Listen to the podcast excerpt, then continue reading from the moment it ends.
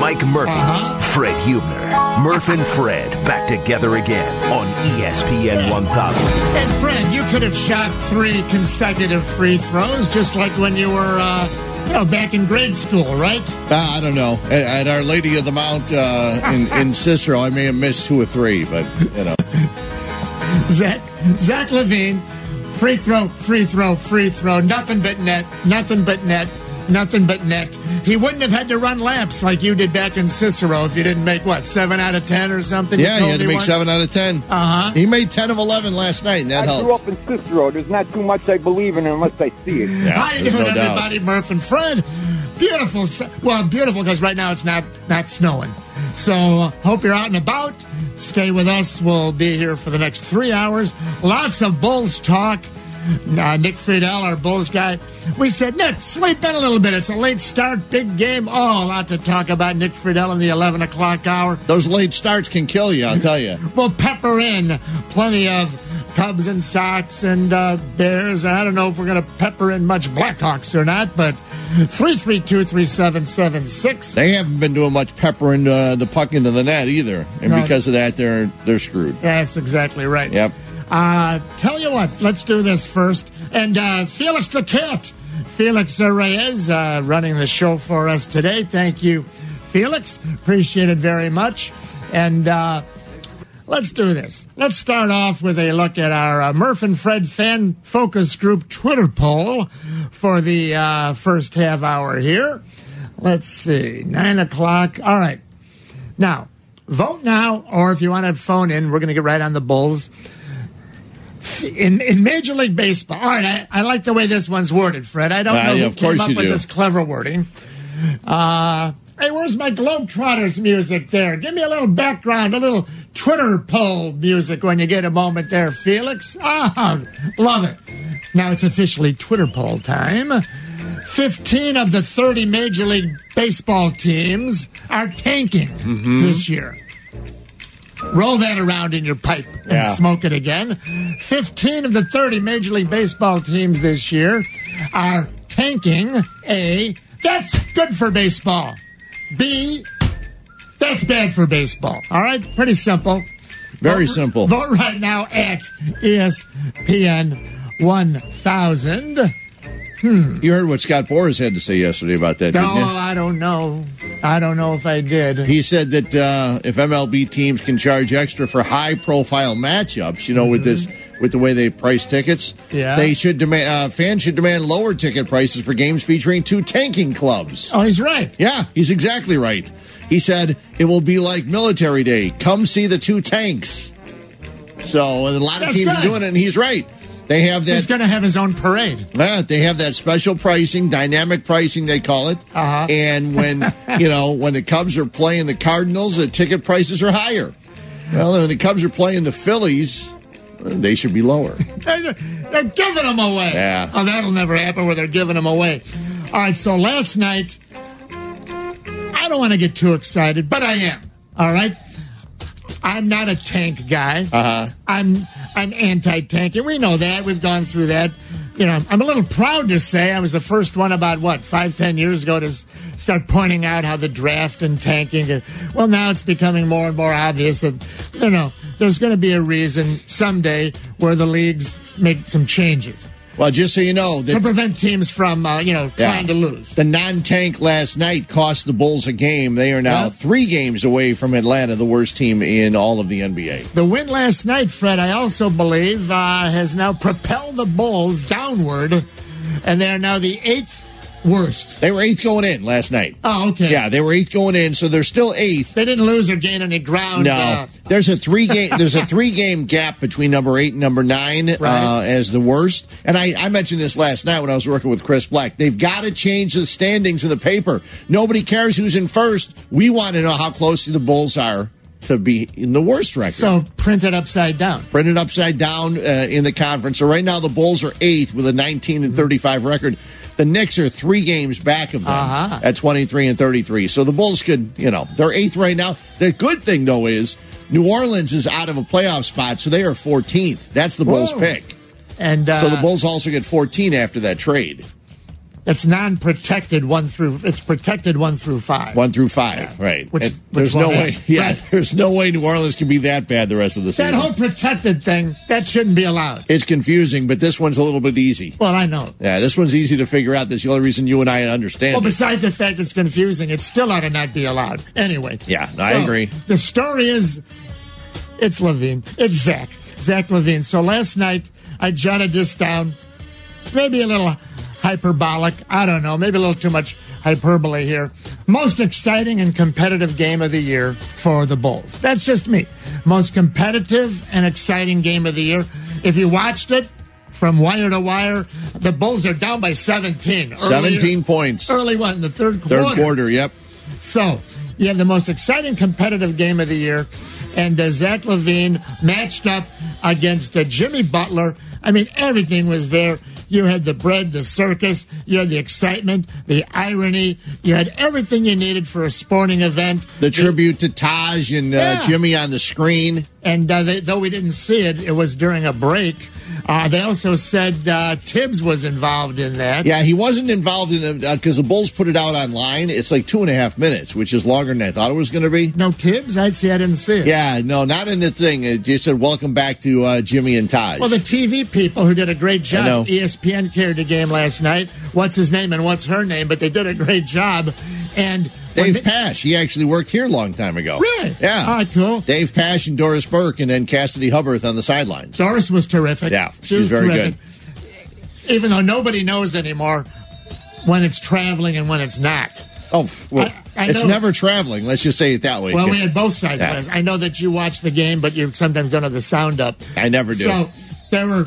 but I still like Doris Burke. I don't want to make this 30 seconds because we want to talk about the Bulls and LaVine. But so there was two or three in a row, and uh, everyone's mad and arguing. There were times when they traveled and there was no call. Then there were times when they didn't travel And they called it. and they called it traveling. And each time the TV people had it wrong. Okay. In my opinion. Hey, I used to referee eighth grade basketball at the LaGrange YMCA. Yeah. Okay? I know traveling. Yeah. So they go, that wasn't traveling. And I'm thinking, well, yes, it was. And then the TV people go, oh, that that was traveling. I go, no, it wasn't. And the refs were, you know, flipping the coin out there. But let's take a look at what happened last night. So Zach LaVine, in uh, his uh, biggest game uh, of his career, and everyone watching the matchup, the uh, Timberwolves back with, uh, as we mentioned, you know, there he is. The coach is back. The star player is back. The role player is back. And our new guys are there. And the game was compelling. Yep. It was exciting. It was the old sit on the end of your uh, chair. So Zach LaVine ends up with 35 points. He's up to 33 minutes. He'll be off today, though, right, Fred? Back He's supposed back? to be off today. That's what Nick said. Nick's going to join us later on in the 11 o'clock Wait hour. you said supposed to be. I thought that was pretty much cut and dried by the Bulls. He will not play back to backs because of the knee rehab. That's what we heard. Again, I'm saying supposed to be until I don't see him in, in uniform tonight. Really? Well, you know, stranger things have happened. It's a game where it's a game where you go up against Minnesota. Right. You could have lost this game easily when you're down 17 points. You start the fourth quarter with a, a lineup that that you, me, Felix, and two guys off the street probably could have beat. And then all No, of a no, no, Minnesota. Minnesota takes the lead again, and then all of a sudden, what what does Fred Hoiberg do? He puts all his guys back in, Uh-huh. and Zach LaVine goes off. So. Yeah, I'm just I'm waiting to see when the lineups are announced tonight. You know, Zach LaVine's not supposed to be there. Uh-huh. But I, you know, I could be the first one to say, "Hey, there's Zach LaVine." They said he wasn't going to play back to backs, but all of a sudden he is. So we'll see what happens. I did that. Thank you, Felix the Cat. Felix in here trying to work on some uh, computer issues. Of course, with Murph, everything on the computer is an Is issue. an issue. Right. 3323776. Vote right now at ESPN 1000. 15 of the 30. That would be about one half, Murph. 15 of the 30 MLB teams are tanking. Vote now. A, that's good for baseball. B, that's bad for baseball. All right, so the Bulls win last night, 114 to 113. And uh, we have the uh, three different uh, themes here, Fred. We have the tank, the trade, and the arrival. Okay. All right. The tank, the trade, and the arrival for the Bulls all occurred last night. Now, let's look at the tank. We touched on that. How did the Bulls beat a team last night that was 34 wins and 23 losses coming in? That would be Minnesota, fourth in that tough Western Conference. All right, I understand all things are relative. There's got to be four teams in the top. Right. Not saying that these guys are on par with, you know, the first, second, or third teams, and but they were the fourth best record Yeah, still are. and- Fourth and best record in the Western Conference. In the Western Conference. And uh, by the way, tonight the Bulls play uh, similarly Washington Wizards here in Chicago. They're fourth best in the East. yes, they are. Mm-hmm. Now, the Bulls are so bad. There's How bad are they, Murph? Well, oh, I'm so sorry. bad. I thought it was a bit. and Nick Friedell. Uh huh. You got a little Johnny Carson in you. Exactly. Ed, Ed McMahon. Ed McMahon. You'd have been a great Ed McMahon. Uh huh. three three two three seven seven six. So Nick Friedell said last night, I think on your uh, you were on with uh, Chris Black. Chris Black. Yep. And uh, Nick did say, I got a good feeling about the Bulls game tonight, last, last night. Uh, I said, there's going to be a lot of juices flowing. These guys want to prove back to Minnesota, you know, that they were wrong to, to trade him, etc., all the old cliches. But then, you know what Nick said? Uh, he didn't say he picked a, predicted a win, but he said, I, I think it's going to be a good game, close game Yeah. you know, if you're a, a Vegas going guy, you would have listened, read between the lines, and you know, and Nick was telling you. But then the next thing he said, Fred, was, "Then I don't think it's going to be good the rest of the way, the rest of the season." Uh-huh. In other words, like the the air will be out of the balloon. It's a one day psych up, jacked up, Sure. you know. Well, they have 28 games remaining Yes, they right do. now. but the rest of the way is not going to go well. So how do you beat a team that's fourth in the Western Conference? And now what? We're supposed to think that the tank is still in. I'm sorry. Uh, the six and a half point favorites Minnesota was last night. I just wanted to Really? make sure. Yeah. Okay. So if you were taking those points, Mm-hmm. going all the way to the bank. So if you listen to Nikki Free, you might have uh, said, "Going to be close. We'll take the six and a half." So how's the tank look so far? And I hope I shouldn't say that. You be whatever type of fan. I always going to make the mistake. I hope you weren't one of those. No. I wonder how many of you were upset that they won the game. Oh, it, it was great until until they won because the kids were playing great. There was excitement. LaVine, the breakthrough night, and then they win the game. Uh-huh. Hey, Felix, let's let's say hello to Felix the cat. Hey, Murph. You weren't Fred. You Yeah. weren't. You weren't. Tell me you weren't uh, uh, upset that they won the game last night. The game was good. It was Here uh, we go. right at the Here we very end. Here's it was nail biting and the pitch. but I like the plan that they've chosen to go. Uh huh. And I just felt that as close as the game is gone, I wanted to see them not win the No, I game. understand. Hey, you're ninety percent in the majority. Don't I'm, get me wrong. I'm all in for seeing improvements on all these players, and we're seeing that. Zach Mm-hmm. LaVine has grown so much. I know Kris Dunn is not playing right now, but we've seen improvements on him, and uh, Lauri Markkanen as well. Lauri Markkanen has been playing excellent. So it's fun to see the kids improve. But- but, I, I want to see this plan moving forward, and, and So how- hopefully next year we can we can be where we want to be. so how do you win? How do you beat the fourth best team, Felix, in the Western Conference, and you don't have Dunn? Was that just, so? It was just a fluke last, fluky, goofy uh, aberration last night, uh, right? Is that uh, Well, the pace of game that the Bulls play is very fast, and unfortunately, Tom Thibodeau doesn't have the team that plays the defense like he used to have with They the don't play. Bulls. Yeah, they Um, don't play any So defense. that's what's Okay. affecting him a lot. so a matchup victory? Just just Correct. Not just a Yeah. matchup win. the Bulls, the Bulls defense, and uh, we heard those numbers last night. The Bulls defense is 26th in the NBA. The the Timberwolves is 25th. So even though they're they got a lot of great young scorers and Uh-huh. great young players with Wiggins and Towns and all this stuff, and with Butler and uh, Taj, they, Right. they can't play defense. But just give the ball to LaVine and get out of the way for the tomahawk slam dunk. Three and a half minutes without a field goal. Down five. Minutes 15 on the game clock. LaVine. Wow! So, Karl-Anthony Towns, that is a horrific closeout. Yeah, but that's not enough. How about behind behind the arc right there? Let's see. LaVine's eyes were at the rim, and it looked like it didn't take any effort for him to get there. Now he gets an open look at a three, and cans it to tie the game. We're digging this. This is after the monster dunk. Time and space. Highlights good on ESPN. She brought up. She said two words right there at the very end, which are very important She's to Fred terrific. Hoiberg's Hoiberg's offense: time and space. Um, they, they're always trying to get spacing, uh, good spacing Right. for the three. And that's part of uh, Freddie Hoiberg's system, and they, they got it last night. And the nice part about Zach LaVine, he can make his own space. He's quick with the dribble. He can come and he pulls up quickly. It was fun watching the battle last night between him and Butler in that fourth quarter. first step quickness. Is that what I'm hearing you say? He's got that, and he also gets up off the ground quickly, so it's tough for anybody to cover him.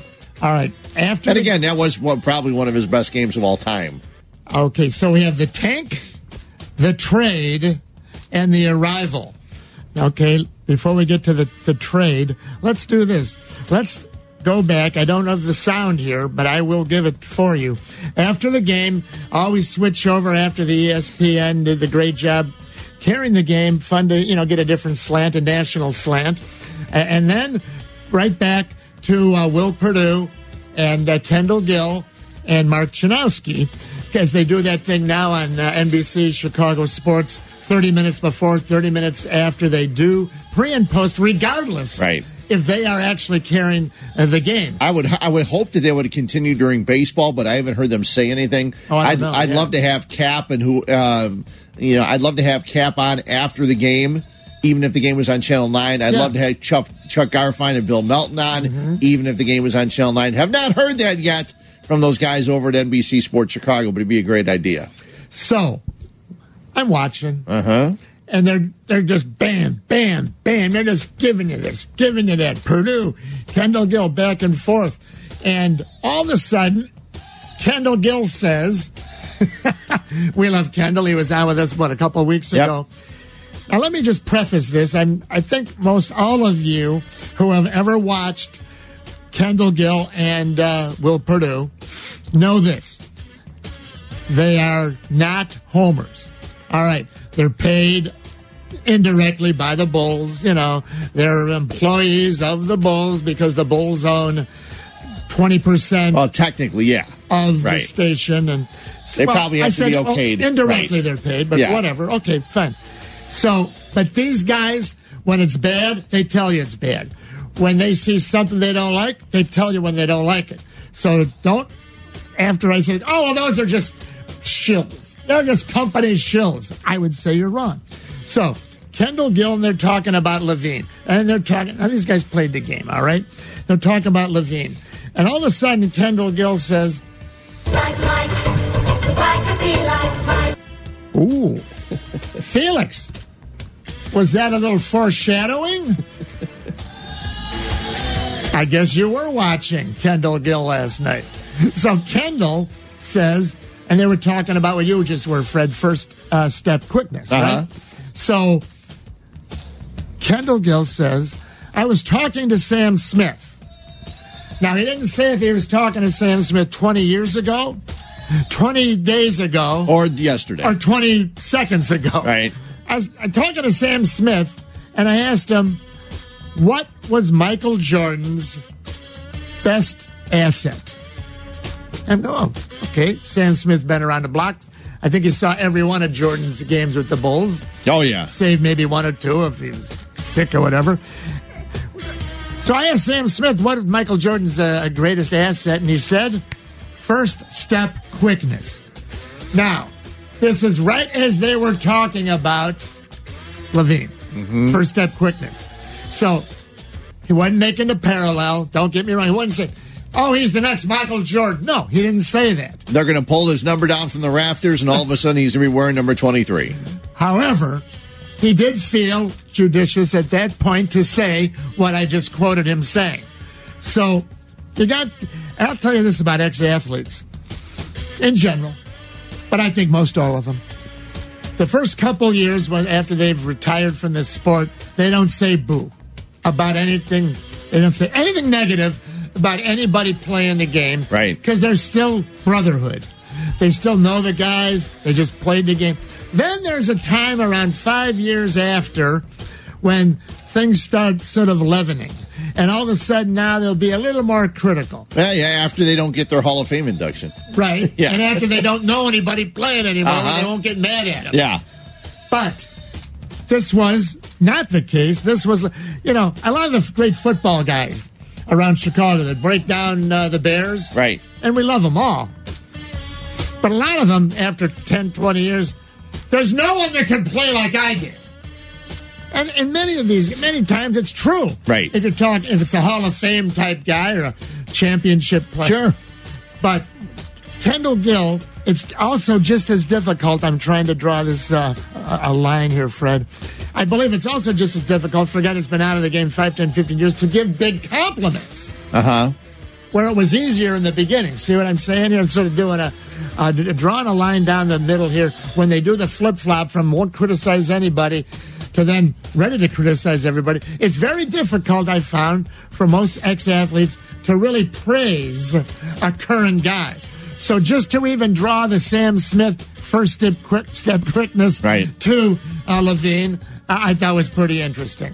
Yeah, I, I think that they're more they're quicker to, to praise than they are criticize because they know that if they praise somebody, they can't get in trouble with anybody. Uh, if they criticize, they can get in trouble. Uh, and I'm not meaning trouble No. yelled at. I mean they can get you know it, it can go on a bulletin board or something. If they praise somebody, you know a lot of times the players are expected to be praised. That's what they're out there for. The guys were also saying that the uh, the, the true star player, and they're talking about LaVine, Right. 35 points, 33 minutes. 25 in the second half. Unbelievable. How about the three free throws?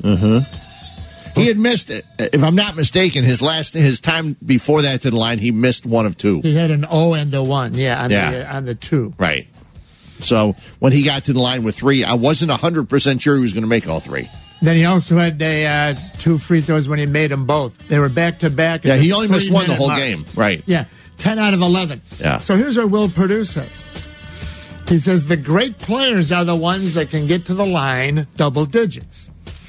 And like you just said, 10 out of 11 at the line, free throw line for uh, LaVine. Yeah. Well, it's, say? it's like Jimmy, too. Well- Jimmy, Jimmy was always that kind of guy I thought here. you said you weren't, I didn't have the sound up. no, I didn't. Okay, so Will Perdue says the last guy the Bulls had that could get to the line, double digits, was Jimmy Butler. Mm-hmm. So everything last night for a, a big win, a fun win. I'll say the most exciting competitive uh, game of the, of the year. Now, after the game, they have the ESPN's got the uh, reporter down on the court. And they put the microphone up to start a game. Let's hear what uh, Zach LaVine had to say. Zach, you said you made it a goal of yours to prove that the deal that sent you here was not a lopsided trade. How motivated were you to be at your former team It tonight? was, it was a big game, a lot of emotions. You know, it's really good seeing them, but uh, you know, it's competitive. We're very competitive, and uh, you know, it's the trade happened. You know, Jimmy and, and Taj really, really respected here. You know, hard, no hard feelings with me going away from the Timberwolves. So, you know, it's very competitive. I'm glad that we came out with the win. Speaking of that trade, it was a back and forth battle between you and Jimmy Butler down the stretch. How would you describe that matchup tonight? I mean, you just got to be tough. You know, he's a dog. I'm a dog, and, and, you know, sometimes you got to battle it out. So, um, you know, we came through with some clutch plays at the end, and uh, it's going to be another good game on the 28th when we're down there. This is your 12th game back. You had a couple huge dunks, a season high in scoring. Are you starting to feel like yourself again? Yeah, my legs are coming back under me. Um, it's tough coming off an 11 month injury, but it's uh, you know I put a lot of hard work into this, and uh, you know I'm starting to come back, so I'm, I'm, I'm getting better, and uh, you know we're gonna get it rolling. Yeah, you guys snap a seven game losing streak thanks to a lot of big runs there in the second half. What was the difference ultimately? Uh, you know, we finally we finally locked down in the fourth quarter. You know, we've been having these lapses over the last you know stretch of games that we lost where we were up and then we you know we let go of the rope. So you know we finally clamped down and uh, you know got our things together and came out with the win. Congrats on the win. Thank you guys. Thank you. Thank you. Highlights on the court, ESPN. I almost said ESPN.com Chicago. No. No. But E he's, a, ESPN TV, Cassidy Hubbarth. Great job. he's a dog, I'm a dog. Fred, you're a dog.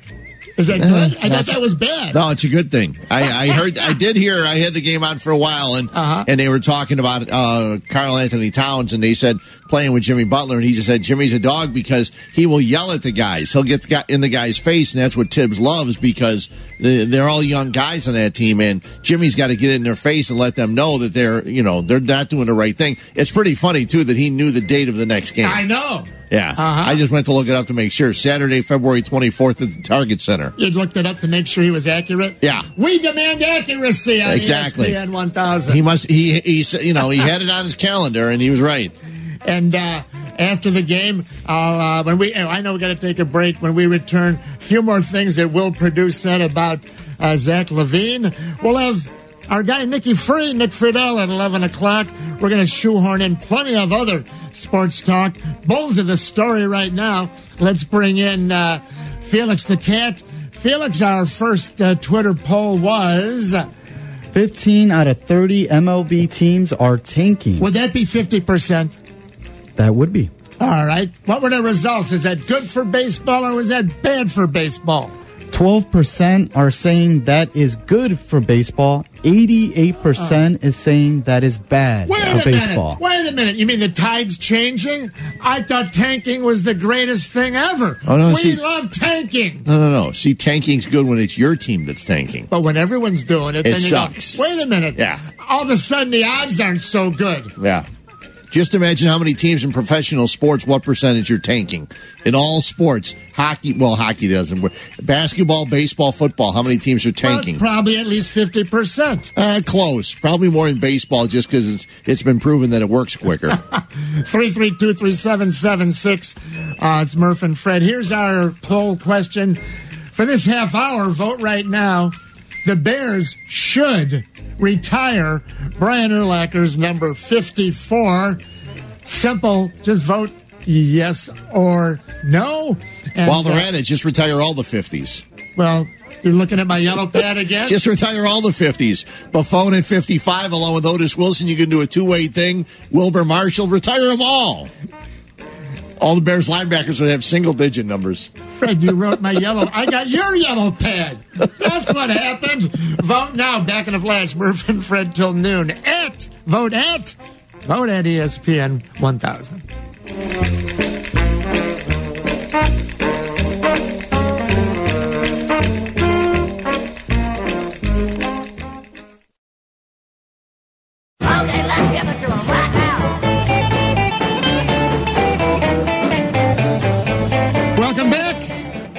Saturday morning in Chicago. We'll get back on the Bulls beat in a few minutes. And at 11 o'clock, Nick Friedell will be on the Bulls beat again. Ah, I just can't get over. You know, being a fan to me means getting excited and Yeah. enjoying the game. And everyone's a fan, Fred. Felix! Everybody's a fan in their own special way. Well, they all want to see their team do well. It's just some people want to see them win all the time, and other people want to see them win in three years. Well, how can you root for the team to have a good game and then with 30 seconds to go, 10 seconds to go, oh, I hope LaVine only makes one of the three free throws so the Bulls lose by one. So, Felix, we're not chiding you because you're 90% normal. You know, I'm 10% I've known I've known Felix for a while. He's not ninety percent normal, even on a, even on a perfect day. I've always been out of step, Charlie. Pride myself on that.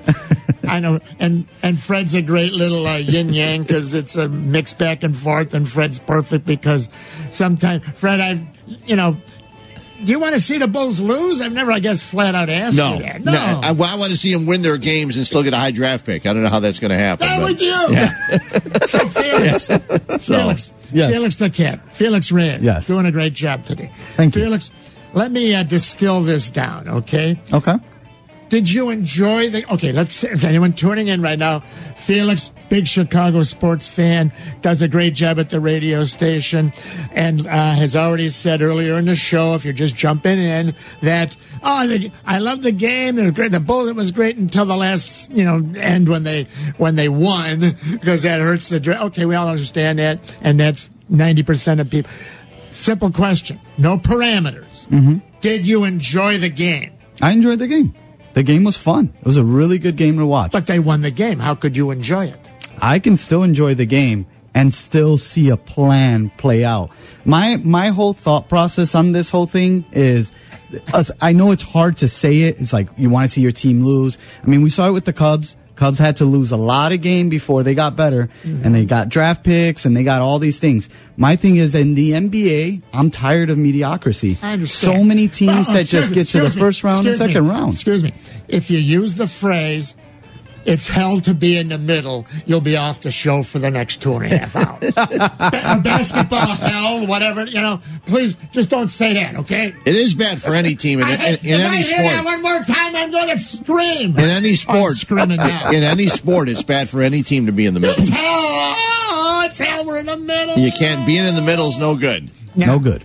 Now, because you're not winning and you're not losing. You're not losing enough and you're not winning enough to get in the playoffs. However, there's been a changing trend, and I've picked up on this, where now the numbers are start. What were the results again of a, a nine o'clock uh, uh, uh, Twitter, Twitter poll was? 50% of the big league baseball teams are tanking. 15 of the 30 are planning to try to lose as many as they can. A, good for baseball. B, bad for baseball. Everyone used to love this. And like Fred said, well, until every, unless it's not your team. Right. Or everybody else is doing it. Yeah. Felix, you still have the raw number. What was the raw Yeah. percentage, rather? 12% think that it's good for baseball, and 88% thinks that it's bad for baseball. So 88% of the fans that just voted don't like tanking. They're just saying it's bad for baseball. They didn't say they didn't like it. Ah. That's a good point. Yeah. Yeah. Let's do this. On cut three here, uh, Felix. Now, who was uh, was this uh, on the Cap show? This was uh, Jordan Cornette. okay. Now, I don't know that Jordan's uh, previous uh, history of his likes or dislikes for tanking, but there's a growing trend. There's a movement that I am now feeling where more and more people are starting to rebel as predicted about 10 years ago by yours truly, Okay. that this is not going to work, that eventually the draft has to be changed. Tanking is fine because you're taking it. Tanking is gamesmanship where you're playing within the rules. Within the rules. The same way the Cubs did, the same Right. way Houston did. You play within the rules. But I've always said the rules have to be changed, Uh-huh. the structure of the draft. But now more and more people are starting to feel that, you know what? Something's got to be done here. that business model has become so in vogue. And some of these things are truly a process, like the 76ers that went that far that way to get ultimately to a place where they're just starting to have some genuine interest. It's tough, but it's part of the business. Yeah. Just just look in our city, right? The Bears last year trying to lose. The Bulls we know trying to lose. The White Sox we know trying to lose. The Blackhawks are somewhere in limbo. And the only team that's making a real push to win is the Cubs. And you can say that across the board in every sports. I mean, if you look at the NBA, what are there? Maybe six teams that possibly have a chance to win, and then everybody else is going for the lottery. If you look at baseball, how many teams have a legit shot at the World Series? Maybe eight, and then everybody else is trying to get rid of salary and dumb down their rosters. It's kind of professional sports in that way is becoming a joke, and it's sad. Agreed. Oh, stop, agree anymore. Stop the tape. Danny Zetterman and Yep. uh, Jordan Cornette. Now, it's a joke. They said tanking is a joke. What happened? Everyone loved tanking. But as Fred, you so well said a minute ago, you said until it's uh, Yeah, until when it's I- your team. Yeah. When you're when you're watching a sport and you go into a game and you Uh-huh. know the other team's not trying to win, Right. it kind of takes away any excitement if you if in fact your team beats that team Mm-hmm. because the other team doesn't care if they win or lose. Uh, the organization, not necessarily Or- the players. Or if every team's doing it. yeah. That was my real hope that someday, some sport, 28 of the 30 teams, 29 of the 32 NFL. I was just waiting for that. Everybody would tank one year to see what would happen. Now, another guy is starting to change. Jesse. Did you hear Jesse this week? I did not. Oh, miss a little, miss a lot, Fred. Here's Jesse. And let's see, this was uh, Wednesday at uh, 1039. So he would have been on with, With Cap. the Cap man, Yeah. right?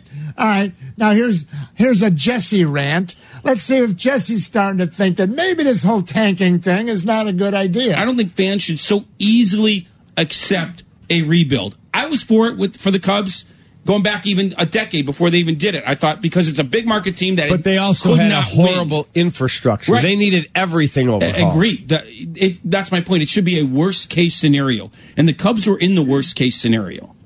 I don't think every team should just be, oh, we didn't win this year. Let's just tank the next five years.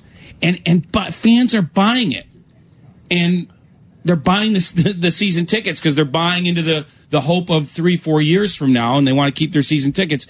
I, I'm okay with the rebuild, but just don't buy it so easily, and it's giving owners an excuse. So my point is, it's Ah. easy to criticize the players. There is another side. Let's not forget ownership deserves some criticism. So Jesse Rogers, uh, I want to hug the little guy. He says, uh, fans, come on. This gives owners an excuse. But he loved, but he also admitted, but I loved it when the Cubs did it. Yeah, I think he's. I I think he was tying it in because of what's going on right now in Uh-huh. in uh, in baseball and the free agents All not right, signing and all that. right. And I don't think I know the question about owners and collusions come up, and I don't believe there's a bit of collusion in baseball. And I don't know if we'll get to this later. Sure, owners are just getting smarter. Why are you going to pay a 31 year old guy six years for stuff he did when he was 28? Mm-hmm. You're not going to do that. There's no reason to. Just because it was screwed up and everybody made the mistakes before doesn't mean they can't correct it on their own right now. Three three So- two three seven seven six, area code 312 332 ESPN. But I mean, it, it does get difficult when you're watching all these teams tanking. And think about it: if you watch enough baseball programs, people will tell you. Have you've seen how bad the Philadelphia Phillies have been the last couple of years, everybody is talking about how the Phillies are improved and they got a lot of young talent now. Good. because they were bad. Well- they, they were bad. Uh, they were very bad, and now they're getting good. They made some trades. The White Sox did the same thing. They did it a different way. They traded their high priced players, not even their high priced players, for with long term contracts Uh-huh. away for other. Not no other teams really did it that way. Rick Hahn's done it differently than a lot of people. it's it's interesting. I'm sort of uh, opposite of what you're saying a minute ago in that for the last three, four, five months, baseball, I have not felt that there was any conspiracy. Uh-huh. all right, any collusion. The last couple of weeks now, I am starting to think there is. I am starting to think there is. It seems very now people will say this, excuse me, people will say this, unless, and, and I've read this, heard this from top people, unless you can find an email or a you know, you know, wiretap and you can find out that there's proof, well, they're not idiots. Yeah. They're not going to be texting. Uh, Not- Rick not- Hahn's not texting uh, the guy at the Dodgers. What's his name? Whatever They're not idiots this time. and say, well, right, because they were last time. Yeah. They're not saying, hey, everybody, uh, here's, here's, this is uh, Rick Hahn. Let's all orchestrate a collusion. No, it's never going to be found anywhere. Let me just remind Cubs fans this. Tom Ricketts, God love him, brought me a World Series. I have the t shirt now. It says, Now I can die in peace. Don't ever forget that the first five years he owned the Cubs 2010, 11, 12, 13, 14. All right? Fifth place, fifth place, fifth place, fifth place, fifth place. All right? Three of those years were Theo. All right, fine. They had the plan, the tanking. It worked. But now, and there's quotes on record from a guy named Cullerton, and there's a million Cullertons in Chicago. There was pa- Parky Packy Cullerton back in the 30s and the 40s, award boss. You know, the Cullertons. I don't know who they are. They're everywhere. Fine Irish folks like myself. He was the spokesperson, Cullerton, for Ricketts when they first took out, when he first bought the Cubs. Okay. Ricketts. And there's quotes out there everywhere still where Cullerton says, speaking for Ricketts, and then they went to be fifth place, fifth place, fifth place, fifth place, fifth place. When the money is needed, we It'll will have it. Yeah, So, right now, the Cubs are worse than last year. I agree. Now, if they sign Arrieta or Darvish or even Cobb or Lance Lynn, then they will be no better than equal from last year. And I've proven this and gone over it as many times. Lateral moves, they've replaced what they needed, except for uh, Arrieta. They have not. So even if they replace Arrieta, they're no better than last. Why aren't they signing one of these guys? Because Ricketts told us through his mouthpiece, Cullerton, in 2010, the money will be there when it's needed. Parentheses, because we're going to tank for five stinking years in a row. Then we win the World Series. God love them. Three three two three seven seven Yeah. six. See, I, I disagree with one thing. I disagree. It's not as if the Cubs have not made offers or talked with Darvish and Arrieta and Cobb and all these guys. They've made them offers. All these guys have offers on the table. You're JD right. Martinez has an offer on the table. You know what?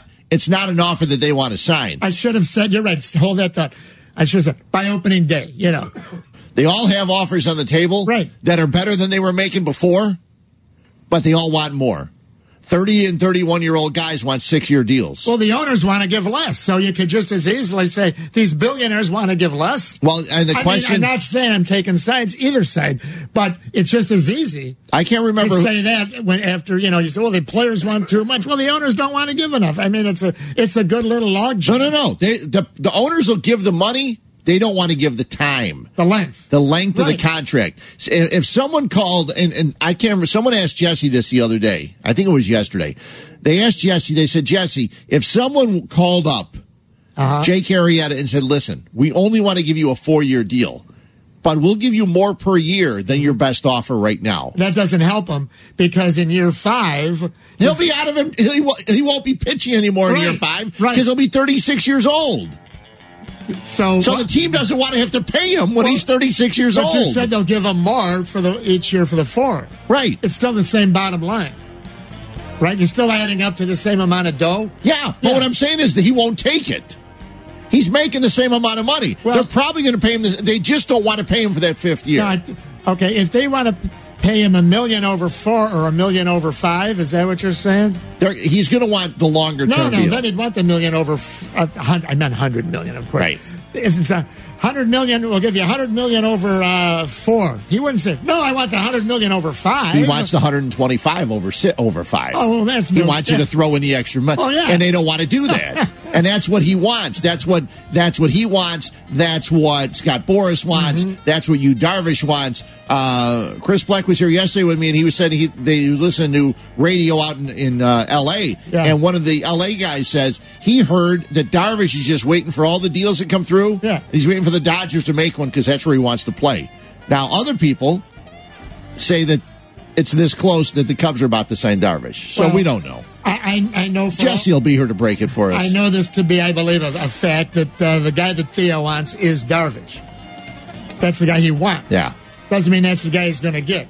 I'll just say, I hope they're not thinking, the, all the owners, let's wait till uh, All Star break. Then we'll sign these guys. And then we only got to pay them uh, one third of the dough. Yeah, the sad part is that the best that Darvish pitched last year was against the Cubs. Right. What if they are thinking that? Or colluding? Yeah. What if they're saying, hey, an idea, all star break? Then we sign these guys. If none of us sign any of these guys till all star break, we'll all still have the same we'll all still have the same records. But we'll you all be two behind or two ahead of each other. Then we'll only pay them fifty percent this year. But you can't say that because the offers are already out there. The owners are willing to pay these guys. you can pull it. But they were they're willing to pay these guys. They just don't want the money that they're offering. Hey Felix, just for fun, pull up, Google up 1987 MLB baseball collusion, and you'll find that 28 uh, teams all got together. They were a little dumber back then, and they said we're going to lower the money we're paying, and we're going to also. No pitcher gets more. Did you know this one? No pitcher gets more than two years, and no fielder position guy gets more than three years. That was the collusion. Each team, and they got uh, fined two hundred and eighty million dollars. Ten million dollars for each team went to the uh, to the players. Twenty eight million dollars. Two hundred eighty million they could divide up any way they wanted. Peanuts. Now it is. I know it is now. That was big dough back then. Back on the Bulls beat. Got plenty of Sox and Bears. We'll keep it Chicago sports back in a flash. Last chance to vote right now. Bears should retire Urlacher number 54. Yes or no? Vote at ESPN 1000.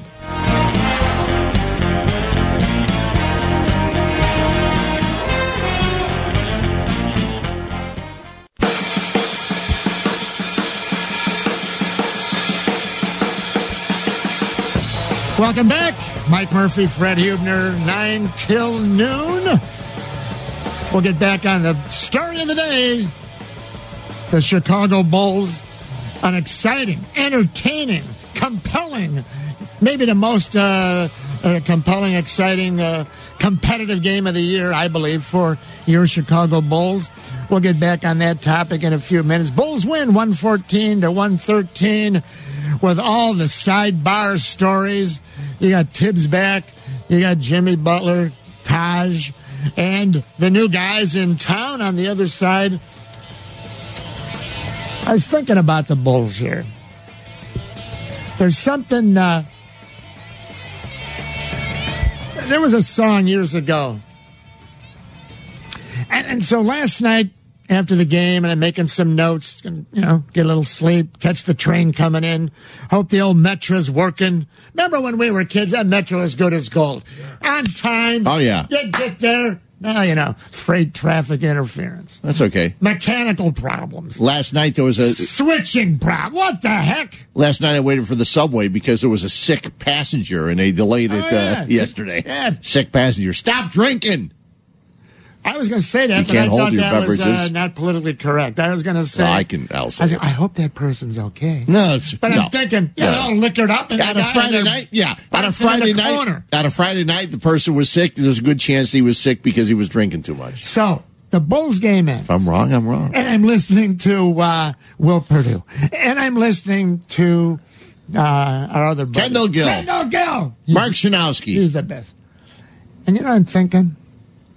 I'm thinking. You know what? There's something happening here. But what it is ain't exactly clear. There's something happening, and what it is, to me, ain't exactly clear. So we'll get back on that topic when we return in a few minutes. But it's always more fun to be ahead of the curve than behind it. Anybody a year from now can say, oh, you know what? It all started with that victory over Minnesota, uh-huh. national TV. The whole country saw it. LaVine stepping out, Markkanen doing his thing. Dunn not even there yet. Right. By the way, guess how many games, or maybe did I tell you in the pre show No. love, love Uh-uh. Fest? The pre show love? Nope. How many games have Dunn, Markkanen, and LaVine played together this year for the Bulls? The big three from the big trade. I'm going to guess three. Exactly three. You said big three, and there was an emphasis on that. So No, I no, kind no, that was a coincidence. Okay. No, no, no.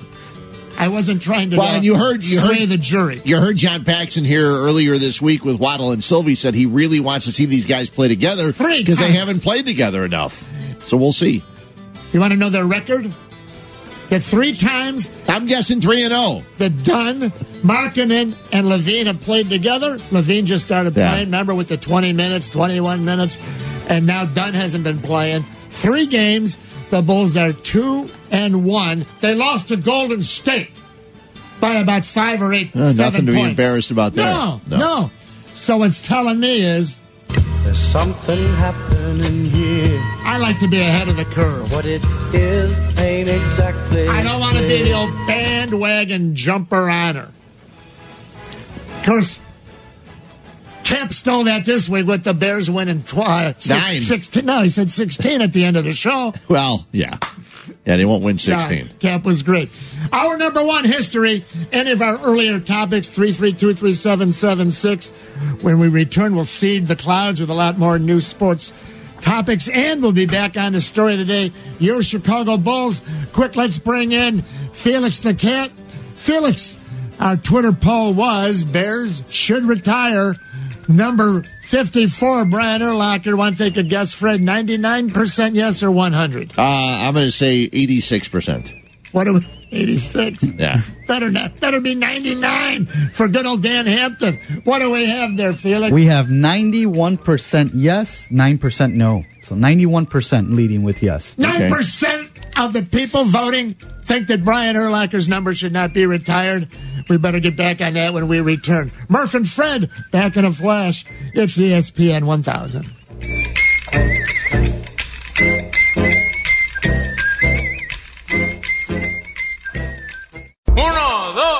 One, two, tres, cuatro.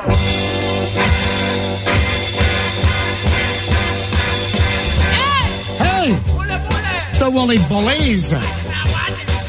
We were watching. How come they never use this? Do the Bulls use this music ever? I don't know. I don't go to any Bulls games. Too easy to watch them on my couch. Crank it up here, Felix. Wally Bullies. Butler told LaVine, you're the man around here. All right. I'm not allowed to sing, obviously. So O- only Carmen. I tell you, you get Carmen near a microphone, any opening, boom, he's right through there. He's like Gale Sayers. All I need is 18 inches. Go Mhm. right through that line. That's it. He's got that beautiful Italian uh, singing style, doesn't he, Carmen? Yep. I think he's descended from Mario Lanza. Like a Dean Martin. Look it up. Yeah. Mm-hmm. A Sinatra, Dean Martin. Welcome back. I'm a bad guy because I don't think Sinatra was that great. I'm like the only guy in the world I think that doesn't think that. Everybody else thinks you had to say Sinatra was great, otherwise he would take care of you. Oh, they were afraid. Exactly. Sinatra, like he like he like he he talked the words. Give me a give me a Dino. give me a Dean Martin. Yeah, Dean Martin's. uh, I would if I if I was selecting if it was a, a you know a battle of the of the uh, singers, it would definitely be Dean Martin over Frank Sinatra. Hey, Felix. Felix the cat. You're a big, you're, you know, younger guy. You ever hear of Dean Martin? I sure have. Did you know he was a singer as well as a An uh, actor? TV, movies? Yep. See, everybody knows Dean Martin because he sings some Christmas songs that come up at, at Christmas time. Do me a favor. Google up Dean Martin, real name. Okay. Okay. Can you can you do it and talk at the same time?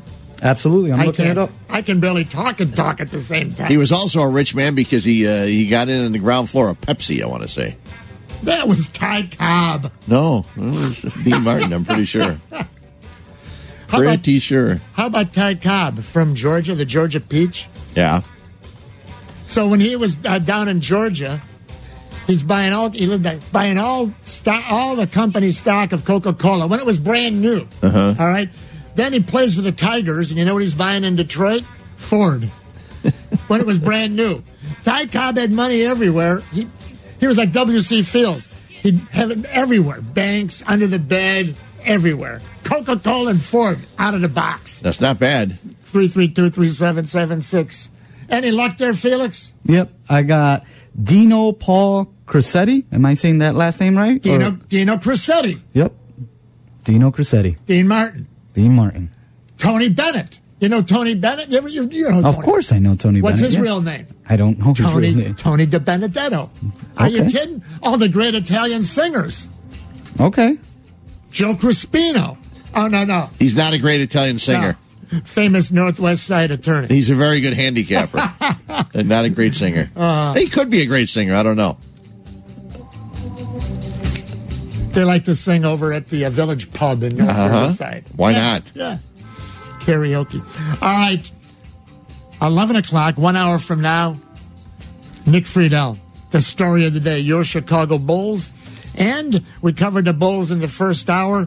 If you missed it, let's do a little recap here. We have some sound bites ready in a moment. But it was Zach LaVine night at the United Center. Uh, the tank job. Uh, no tanking last night. They beat the fourth best team in the Western Conference, Minnesota Timber Pups, 114 to 113. Uh, LaVine, 35 points in a season high 33 minutes. He took over the game. He took it away from Jimmy Butler. He was playing point guard much of the night. Uh, eight points in the final uh, minute, minute and a half. He had the slam dunk, a tomahawk. He had the three point shot that goes in. Then the three field goal, I'm I'm sorry, the three free throws, Fred, with 18 seconds. He steps to the line. Bulls trail 113 to 111. He's got three free throws. Boom, boom, boom. All net. Just ice cold. Boom, boom, boom. And you know what? This was a game that many Bulls fans will look back and will say that's when things started. Something's happening here. He uh, has now averaged LaVine 26 and a half points in his last four games. And in the post game, TV on uh, NBC. Uh, No, ESPN. E- No, no, no, actually. Oh, okay. uh, Oh, NBC, you. yeah. I've done that wrong On that before. post-game, Oh, I right. made that mistake before. Uh-huh. But uh, another thing Will Perdue says is he was tired and he still wanted the ball. He demanded the ball. He was tired out there. Well, you know, he, doesn't, he hasn't played 33 minutes. And he's and then Perdue says, that's what stars do. When you're tired, you play through it and you say, give me the ball. I'm so glad he said that because I agree with him, but all of the other younger people, younger than me, Yeah. which is ridiculous. They all say, "No, no, you got to cut him down." Listen, there's 48 minutes in a basketball game. If you have a guy play 33 minutes, Mm-hmm. that means he's playing less than three quarters of the game. Come on. Markkanen with 36 minutes, uh, Holiday with 36. And what the heck got into Jerian Grant last night? Here's a guy that knows how to ruin any play he's involved in. But he had 11 assists.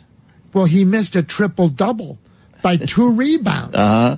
This is Grant, Yeah. number two, who's running around out there like the, usually like the chicken with his head cut off, throwing it away. How many turnovers? I believe he had zero. None. Not not a This turnover is- with 11 assists. Now he was That might be a Bulls record.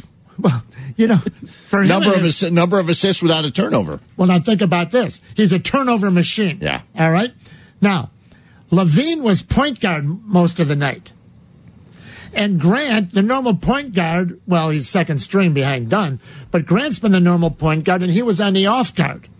So all of a sudden, no turnovers by Grant because he's not bringing the ball down and getting caught in no man's land and throwing it up like a eighth grader over his head because he's uh, double teamed. Yeah, but he still found the open guy. How did?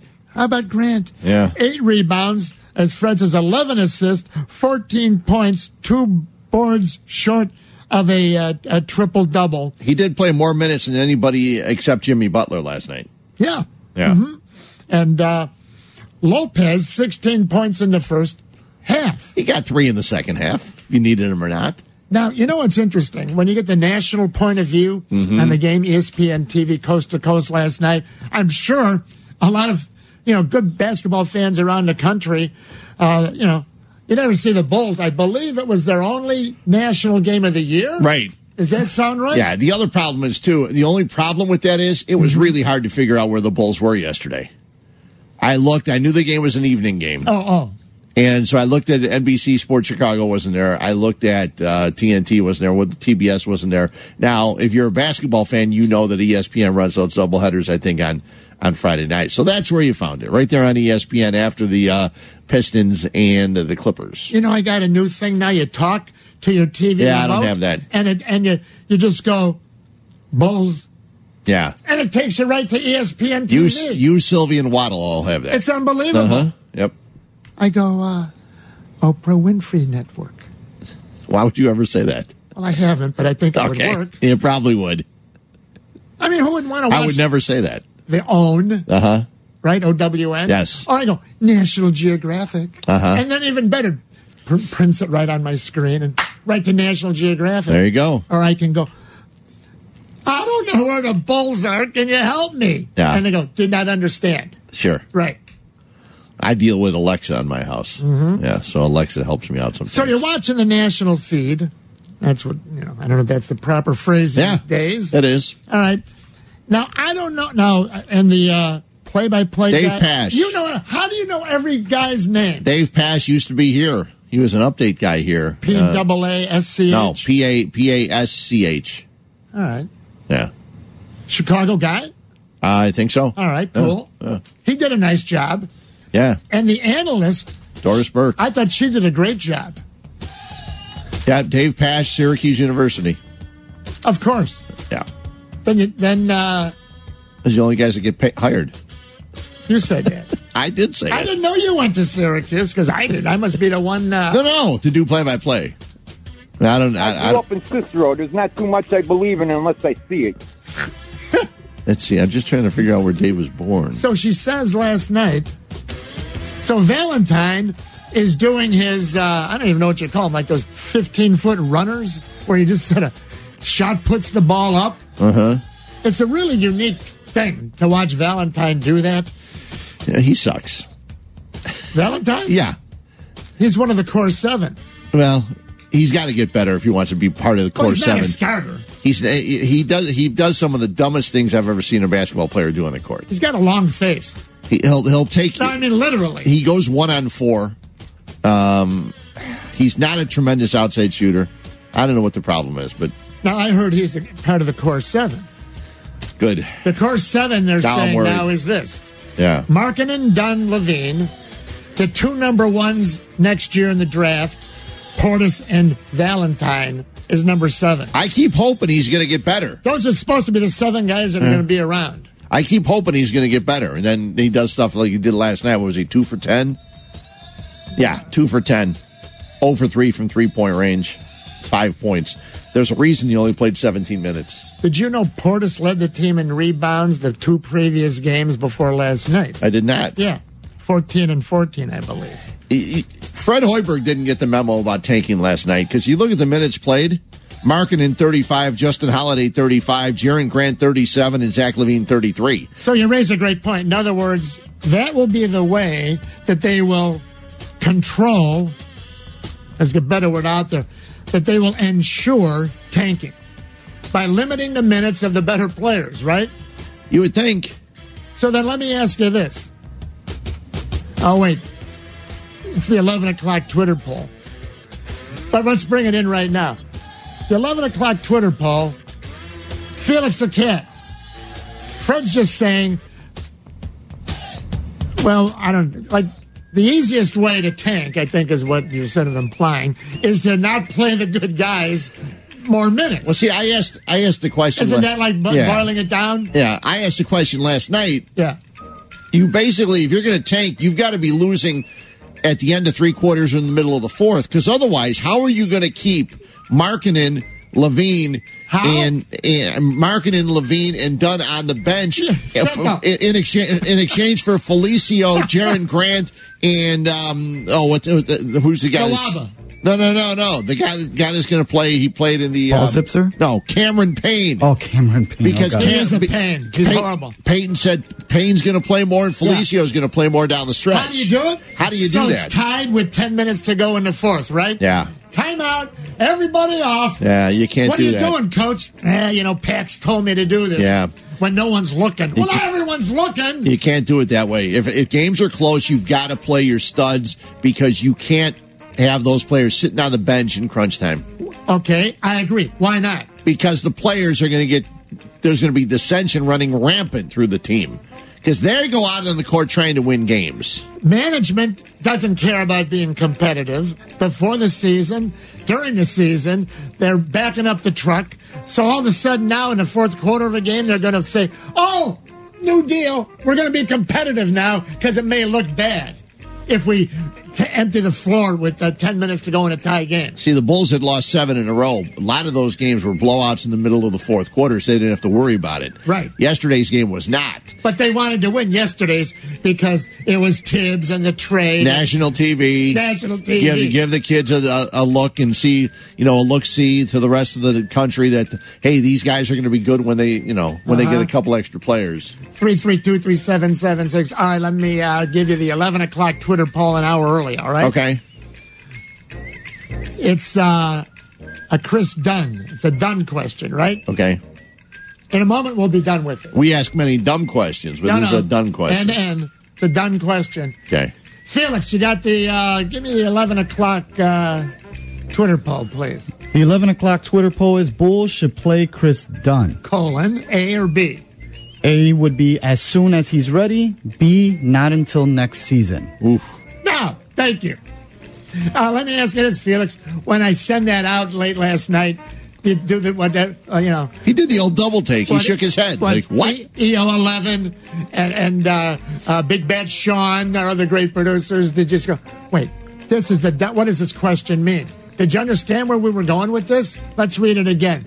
As the Bulls should play Kris Dunn, you know, recovering from the concussion, Right. concussion protocol. The Bulls should play Kris Dunn A as soon as he's ready. Get him back out there, man. Or B. Let's wait till next year to bring him back. Did uh, you figure where we were going with that, Felix? Yeah, I figured. All right. You want to hear it? No, I wrote it. I know what it is. no, just kidding. So, everyone that loves the tank job has to vote B, right? don't bring him back until next year. No. Oh, the concussion. He's still a little. Fu- oh no, I know what you're going to say now. He needs the experience. It'll be good for him playing in crunch time. He's young. He's he needs to learn. play with the other guys. I agree. You can't Yeah. learn in you can't learn in practice. Don't shut him down. which do you, isn't that you're the guy that said you hope they lose every game? Yeah, but there's there's Yeah, but- there's a way about that. Yeah, like I'm not saying the team isn't good. The team isn't really that good.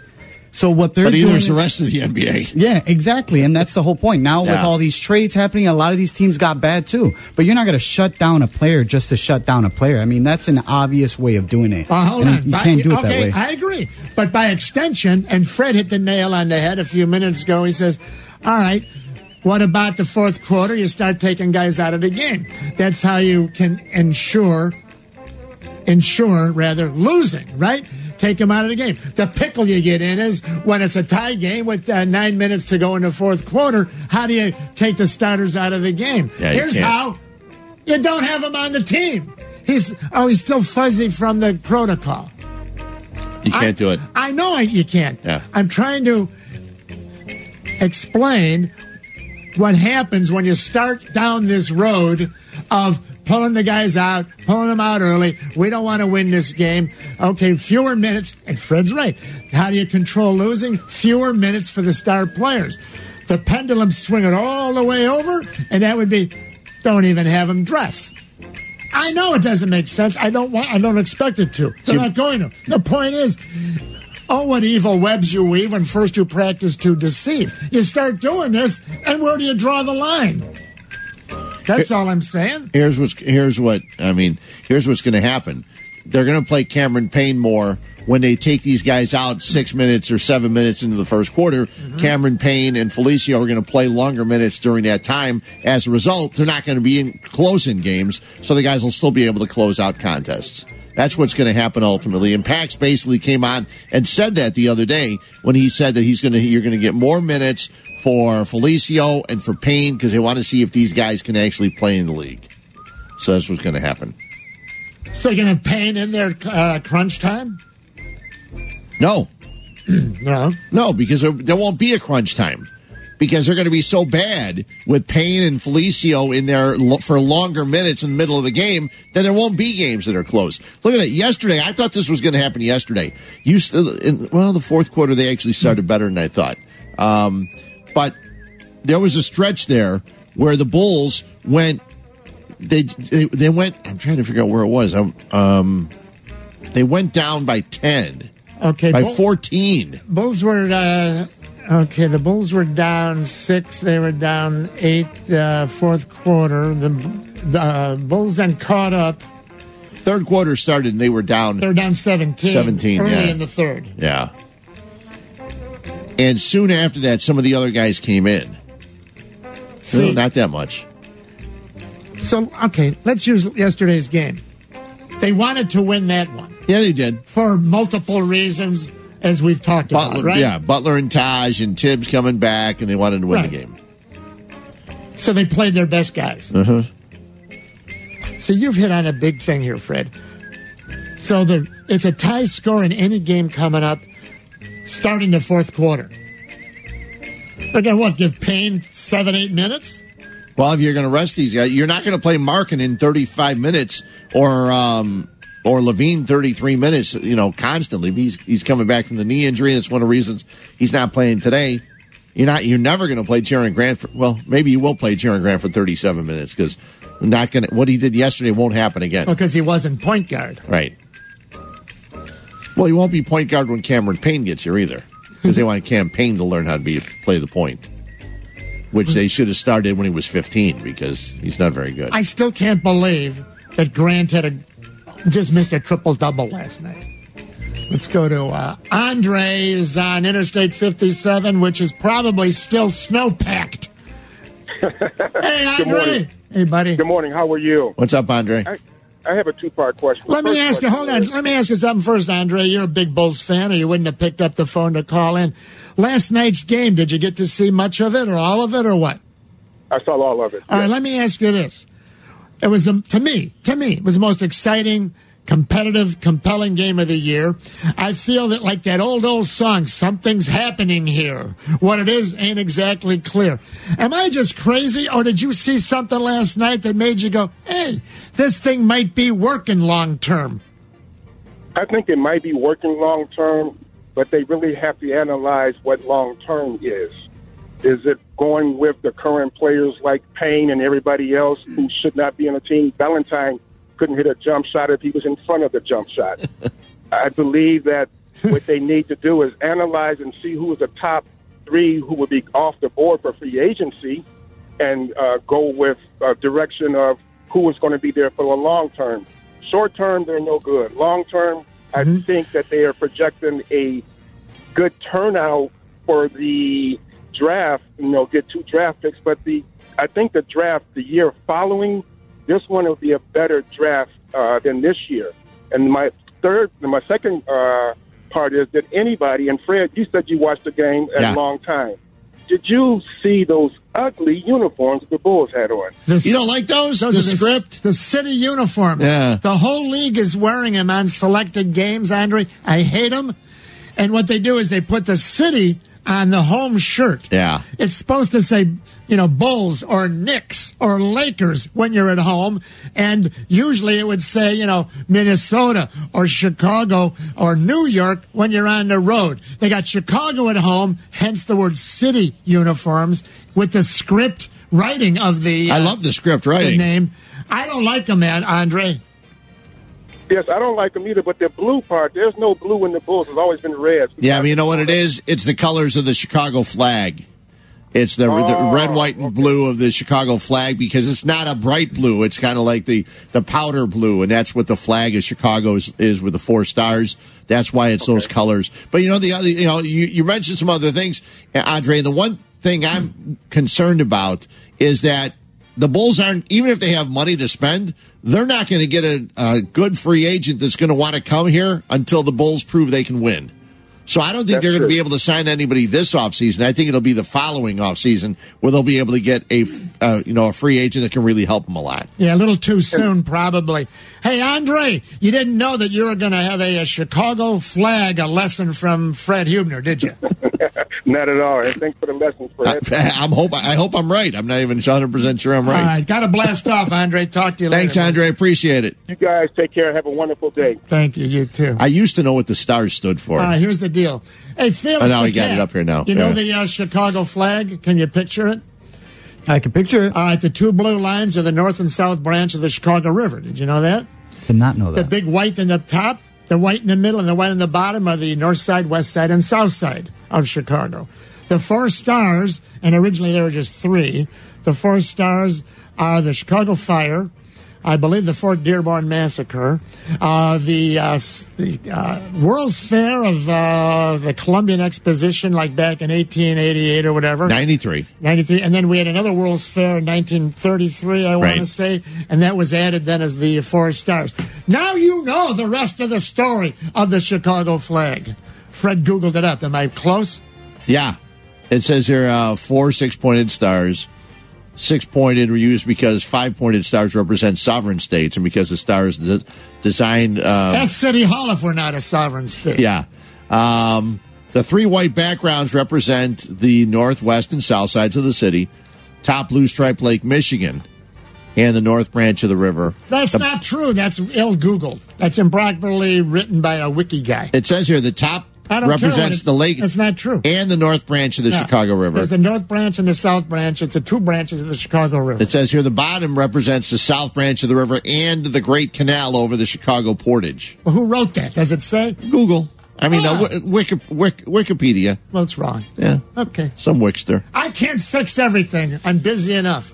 And I know we're running But late. that's why the color. That's why the colors are the way they are. Nick And Friedell, top of the hour. I don't like the Cavaliers jersey that just say the land, or the, the the Warriors jersey that just say the town. But you know what? They're not trying to appeal to a sixty year old guy. No, they'll they're do- trying to appeal to people that are going to buy jerseys. They'll do anything to sell a jersey. That's why you saw the NBA store It's uh, just- commercial about a dozen times last night. It's despicable.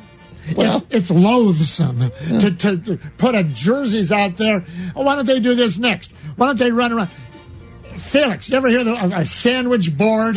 They, they have a f- big flat board in front of you and behind you, and they loop over your shoulders, and you walk up and down the street, and the restaurant gives you ten dollars or a free lunch, and goes, "Eat at Joe's." A sandwich board. Next- well, they run up and down with sandwich boards flopping. Next thing you know, the NBA is going to let you bet on games in the arena.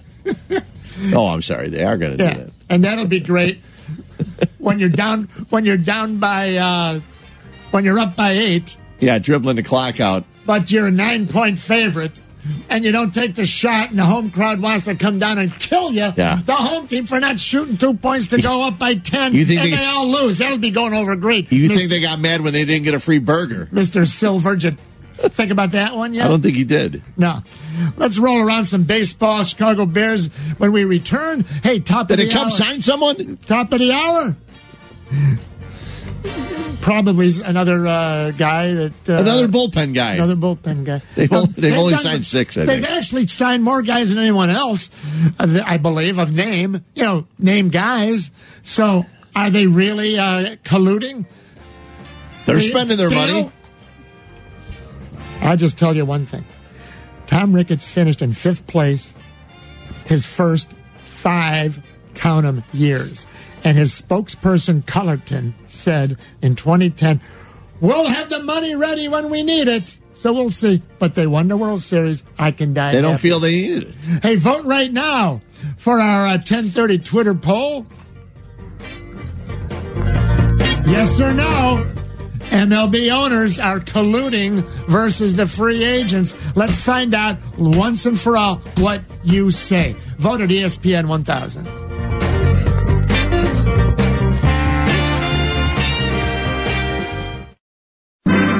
Murphy. Fred Huebner back together on ESPN 1000 and the ESPN app. Hey, welcome back. We're at the 50 yard line on a 100 yard jaunt talking sports 9 till noon.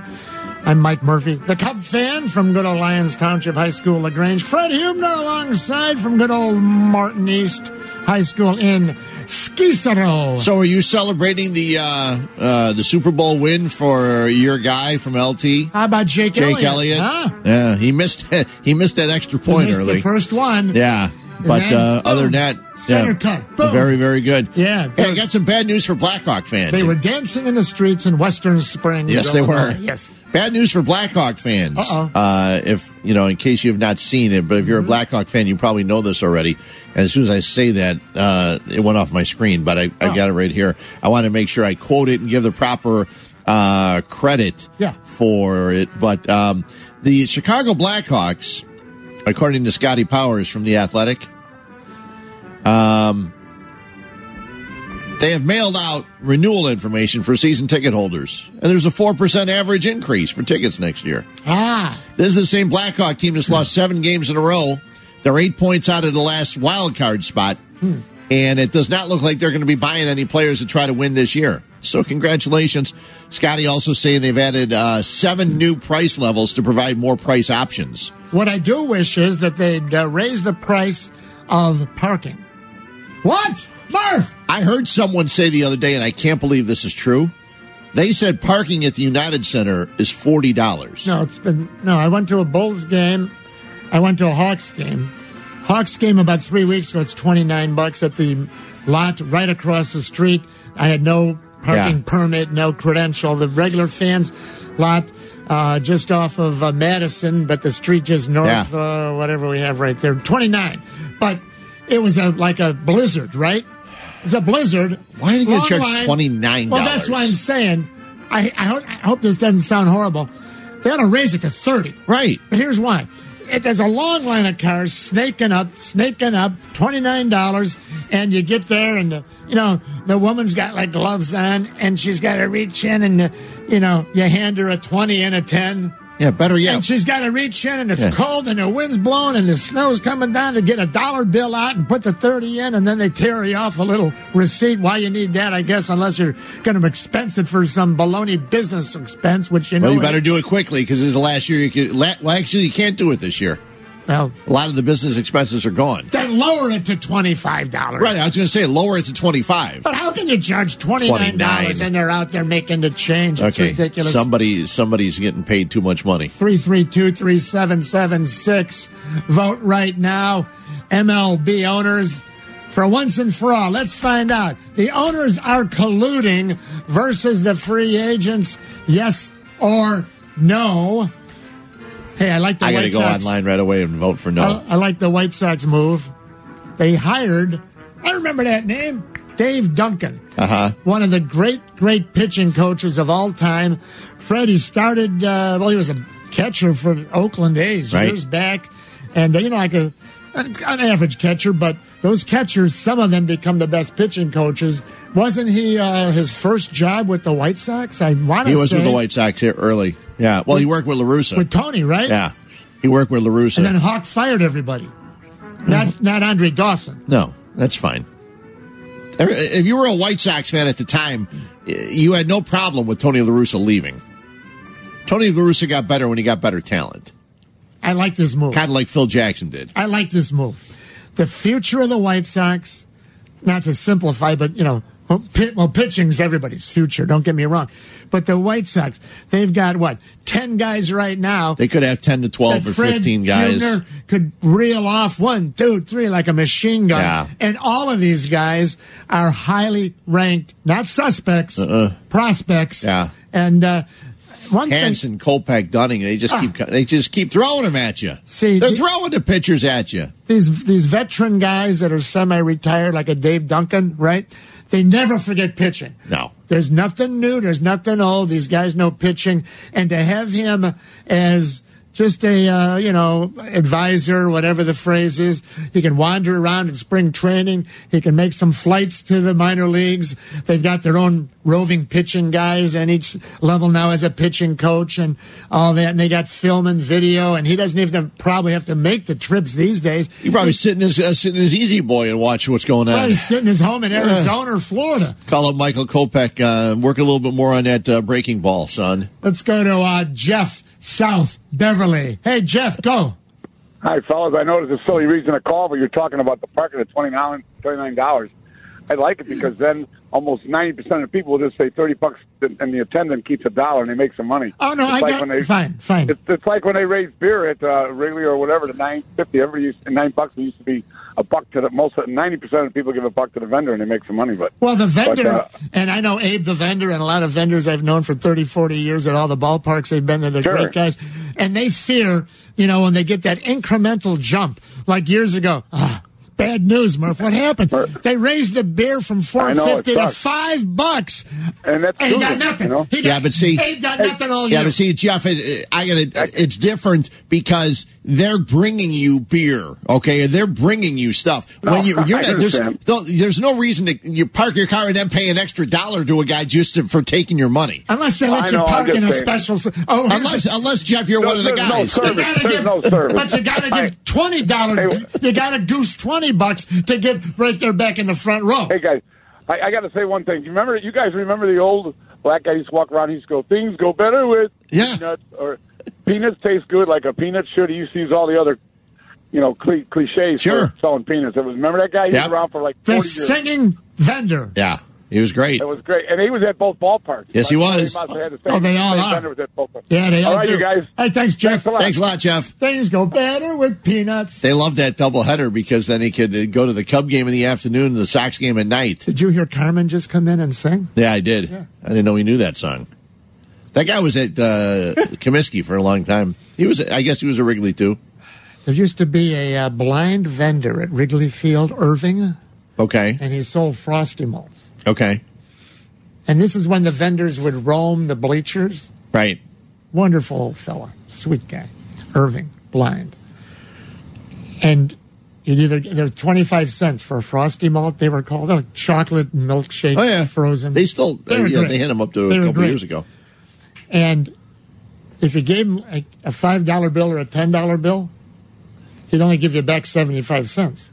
Because it's a No. quarter. Why would you give him Well, more he than didn't that? know if it was a Right. dollar. Sure. He figured, hey, Irving, here's five bucks. but you only give him a dollar. Right. So you had to have a single. Three, one, two, three, three, two. Who would who would cheat him? Wonderful guy. Let's go to South Shore. Hello, Les. Hey, Les. Hey guys, how you guys doing? Loving well. the show. Where's that? Now, I know where the South Shore is, but where are whereabouts are you, Les? Well, I'm uh, 75th Street, like uh, block east of Jeffery, uh, right, right, really close to the lakefront. Are you by the Jeffery Jump bus? I am absolutely by the Jeffery Jump. See This is the day. greatest. So I'm at a, a like cocktail party about ten years ago, uh, Yeah. Les, Fred, and I'm hobnobbing and meeting people. And what, so I'm retired from the CTA. I'm oh, you know, bus driver, motorman. By the Oh, way, yeah. motorman is the correct word for someone that drives the L. Motorman, Oh, yeah. you know, he goes, no, no, I was uh, 40 years routes and scheduling. I go, oh, that's sort of interesting because I have a little interest in that in the CTA. And uh, I said, you, you were, he says, I, yeah, top guy, you know, for, I would redesign the routes and that. And uh, I go, Yeah. what the heck is the Jeffery jump? Because there's a bus downtown here and the thing that swirls around, you know, Clark, Yeah. Clark 22 and it's That's- the Jeffery jump. And he says, he big smile goes, I invented it. That was me. I invented the Jeffery jump. I still Yeah, don't know what it is. I don't know what it It's, is it's either. one of the only buses here in Chicago that actually gets on the expressway. It jumps. Yeah, it, it literally jumps. That that that boy goes. It takes about twenty minutes from uh, Yeah. Probably seventy fifth to, to downtown. There you go. It's a And he, sweet ride. he was so happy that someone asked him about that was me. That was me. All right, Les, I'm sorry, we're out of time. Got to go. Bye. Hey, no worries, guys. No, what's Love up? the show. Uh, No, what's up, no. Les? He's I'm kidding. kidding. What, what you got, Les? No, I'm kidding, Les. Well, well, you know, back to the young guys with the Bulls. You know, you got to you got to have a you know expectation of these young players. They they got to get on the floor and play for us to see that. So, you know. Marking up their minutes is fine with me as long as it's the young group that's playing. The Felicios and those guys, they could just collect their money and, and we'll see them on another team or maybe the you know the G League next year. But I'm looking to see my main guys play. Yeah, I am too. I'm just wondering, you don't want to play them too many minutes. I mean, because, you know, everybody now says you can't play guys too many minutes. They're 21 and 22 years old. Uh, You can't play them 36 minutes. You can only play them 32. Those four extra minutes could kill them. Les, like Fred, yeah, Les, t- t- hold on, Les, t- like Fred yeah. Huebner said. So it's tied up. Bulls and the Knicks, and there's uh, seven minutes to go in the fourth quarter. It's a tie score. What what are they going to do? Paxson's going to look down and make a signal down, down to uh, Hoiberg, yank them all out, and he takes them all out of the game to lose. What are they going to Well, do? That's when you give Cameron Payne all the minutes. Yeah, you're right about that. You're killing me. Hey, I gotta, ju- I gotta go jump, Les. hey, take care, guys. Bye bye. Thanks, Les. Les from South Shore.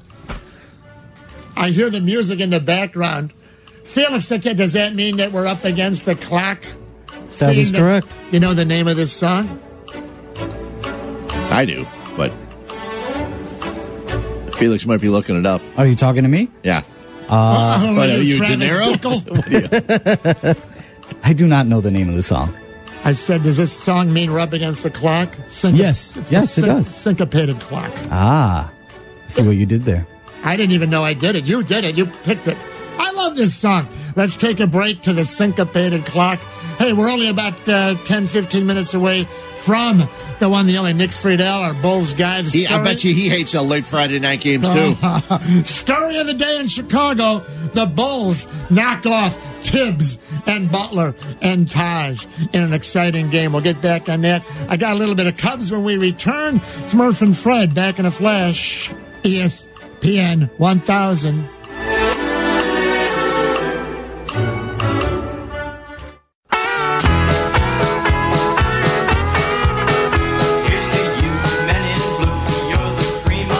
Hey, it's Jody Davis singing. I thought it was Jesse. Rick Sutcliffe singing. Bobby Dernier. Oh no. He was gone by then. JD. Yes, all but the wicked faithful always kept the spirit alive. And now's the time, and here's the place. That's we son. even up the score. Sing it up, the hopes are high. All the Wrigley Field once more. Let's give another talk. You know what's interesting? In these politically correct days, there's still one group you can say and make fun of, and you won't get in trouble. Everybody's shutting up in Yeah, the room here. Hillbillies. I don't know about that. You're, no, you can say anything you want. but we're listening. You crank up the hillbillies. See? I said it. Was this their name? No. Okay, well then, No, but yeah, here you- I would hesitate. No, no, you can't get in trouble for that. Okay. Here's why. Here's why. They have no organized group. They will not protest because they're embarrassed to step up and say, I'm a hillbilly. See? You watch. Anyone can say, that's the one thing you can say anything about. I want nothing to do with this segment. Fred's shaking his head. Uh-uh. It wasn't really a segment. It just came to him. Well, listen to these guys. Okay. Let's talk a little Just fine baseball. southern, fine southern gentlemen. I'm telling you, it's the one thing you're safe. I don't know. Francis, I said nothing about nobody. And Felix, he didn't say a word. Uh-uh. Felix just said, I wonder if I should have dumped that. You know, if you should have and you didn't, you're in trouble, Felix. Trying to bring me down. No, no, no. I'm just, I'm just saying, if you should have and you didn't, oh boy. Now, they're great hillbillies, though. I love them all. Suts from Kansas, anyway, right? Kansas. I don't know. Okay. He's just a fine individual. I know. Felix is a big Cub fan. Yes, he is. Felix, let's play a little game, you, me, and Fred. Hmm. All right. We don't have a lot of time, though, do we? Hmm. It's got to be a quick game. Oh. Minute fifty. Well, this is not, but we can start it. Everyone's saying that the, uh, you know, when the Cubs sign Arrieta or Darvish or uh, Cobb or, Or Lynn. Lynn, right? Thanks, Fred. Then, uh, then they'll be ready to go. Well, they will only be equal to last year, which isn't bad, but they weren't good enough. When they sign Arrieta, uh, they'll replace Arrieta with him or whoever, and they've replaced uh, the bullpen pretty well. Uh, they've replaced Jon Jay with uh, uh, Borges, uh, the fifth outfielder. The point is, Yeah, but they, they replaced Wade Davis with a guy that hasn't been a closer. well, they got two eighth inning guys. They got two. I know The I game know. is nine. Is No, no, last you're I right. checked. You're exactly yeah. right. So But uh, Cishek and uh, Morrow Yeah. are both terrific, terrific lights out Yeah. potential type eighth Yep. inning, ninth inning guys. So we'll see. But you're right. But it's hard to be better than blowing only one save. Oh, Wade Davis, terrific. What was he? Thirty-five and thirty-six or something Uh, like that. Sounds Yeah. exactly right. Yeah. But then you hear, well, they're gonna, you know, other guys are gonna improve. Well, you no, know, not uh, the Pirates. Brett, no, Cubs. Oh, okay. Got a little Reverend Watkins in you. Yeah. Cubs don't have to get better. The other teams just get a little bit worse. Well, the Pirates are getting worse. So you, you go, well, you know, Bryant's going to have better numbers because he had the owie on the wrist for a long time, and Zobrist is going to be better. He had the uh, bad wrist and the bad back, and but then they never point out that some guys might not get better. Well, it's going to be hard for Rizzo to continue this because he's been really right. good for the last couple of years. Well- Bryant's younger, so you you would not be surprised if he improved. So we'll we'll get back on this after Nick Friedell. But what we'll do with Felix help, Felix the cat, we'll go through the projected eight man starting uh, uh, lineup. Okay? Okay. Which would be outfield left to right, Schwarber, Almora, Heyward. Infield third to first, Bryant, Russell, Baez, Rizzo, and uh, Willson Contreras behind the plate. That's eight. And we'll uh, go through, uh, take a little survey amongst the three of us to see uh, who we think will be trending up this year, flat lateral static, which, you know, not bad, uh, next year, or may decline next year because everyone's like, oh, they're all going to be better. And Even- that's optimism of a fan. I understand. Even as a White Sox fan growing up, there was nothing better than hearing Jack Brickhouse say, Santo, Kessinger, Beckert, and Banks, the infield third to first. There was Well- nothing better than that. Right. Williams, Qualls, and Hickman. Yeah, that always Left, changed. center to right. But those four never changed. Rebel Hundley losing another 10 pounds in this hot doubleheader, playing 18 innings for Leo. And Papo's still on the bench. Papa Pitch Popovich. Oh, if they'd have just played Papo. uh, let's talk Bulls next. Back in a flash. Hey, what were our results, real quick, uh, for our Twitter poll? Felix, uh, the MLB owners, the owners of baseball, are colluding against the free agents. Yes or no? Let me guess. 75%. No, they're not colluding. What do we have? We have 30% yes and 70% no. No, there's no You're collusion close. there. Pay no attention to the man behind the curtain. It's a big curtain with 30 guys behind it. Nick Friedell next, back in a flash, ESPN 1000.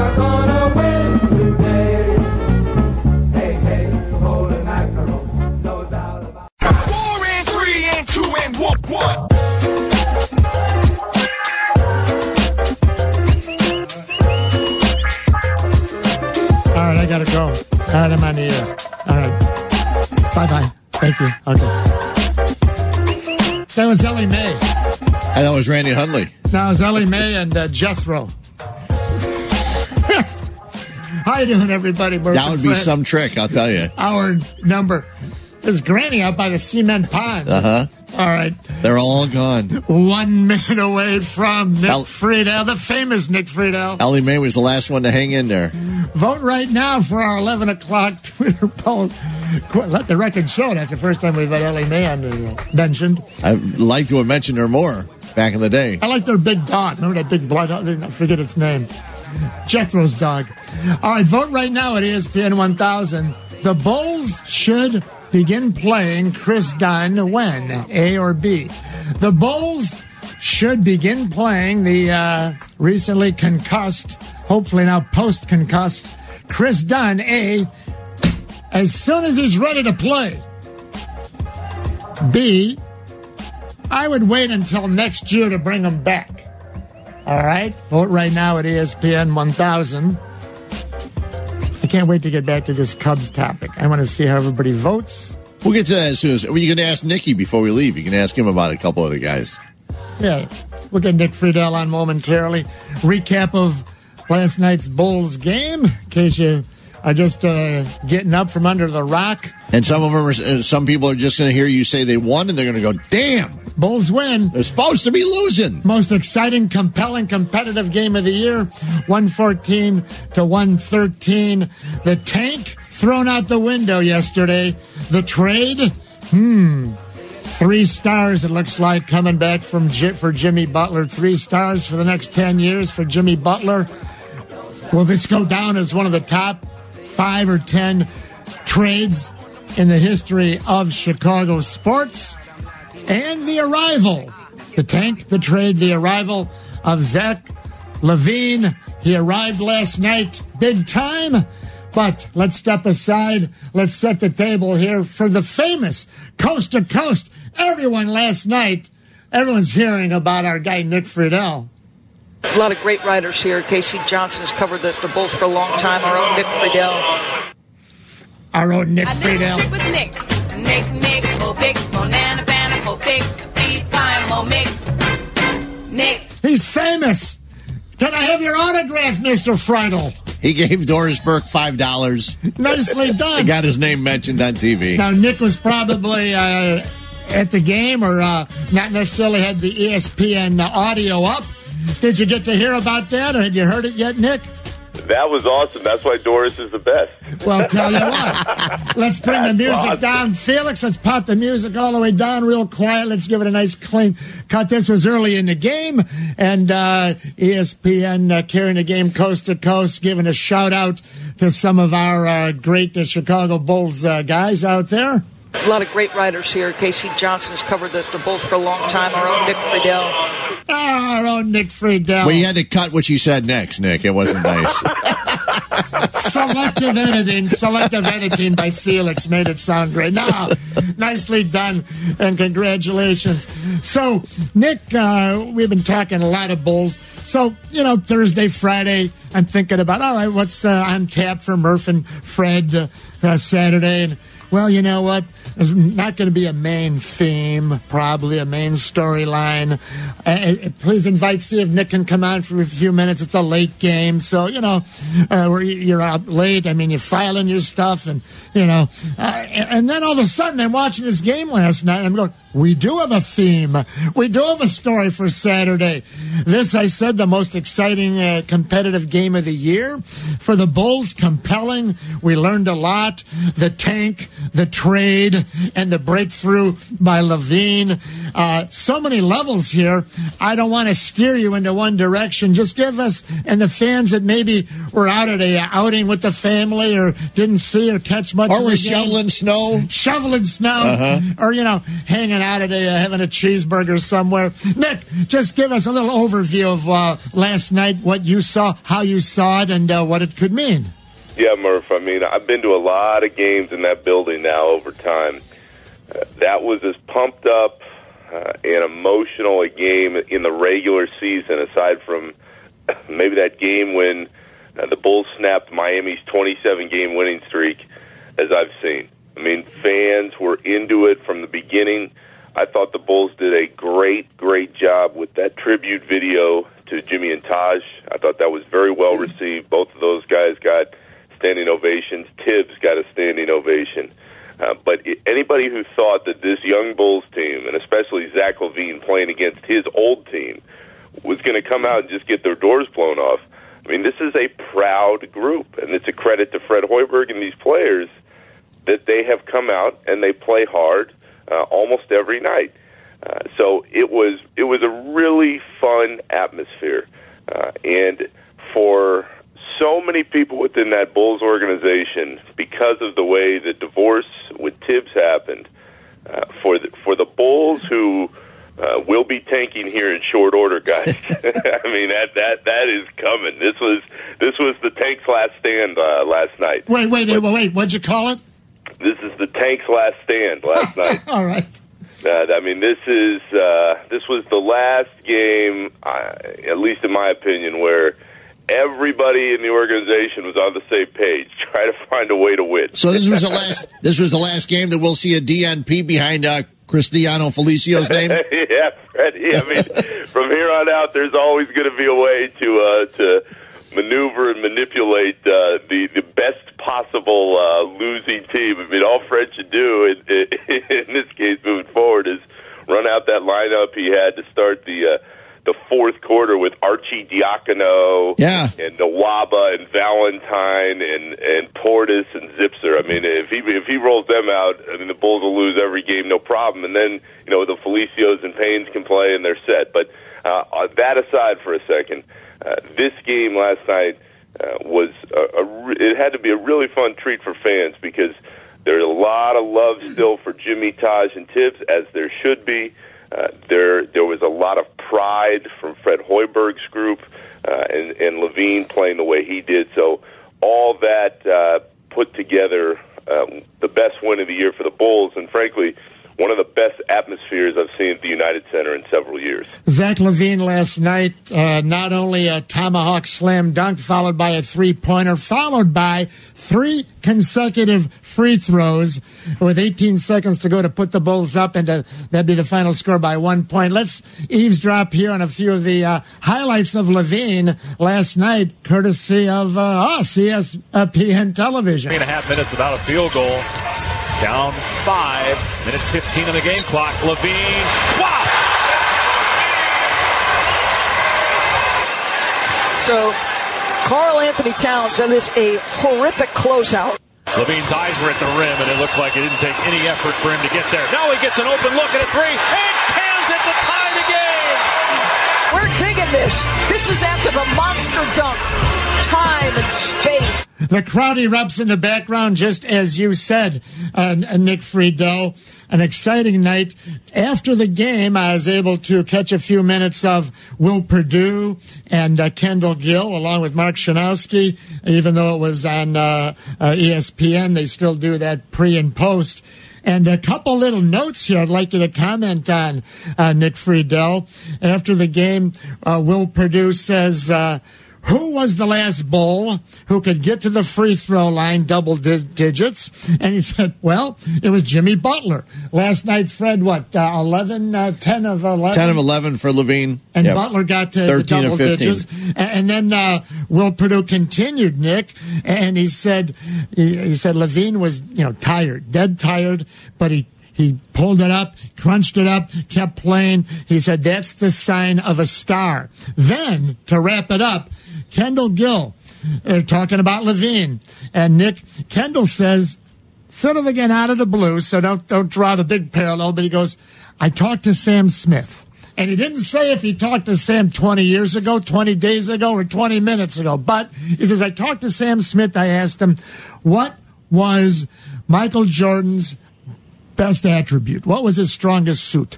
And he said, Sam Smith said, first step quickness, which ironically was just what they were talking about the first step quickness of LaVine. Not to draw parallels, don't get me wrong. But LaVine last night, he it was a breakout, the whole country song, the Bulls' only national uh, game of the year. Tell us a little more about LaVine and, and last night, please.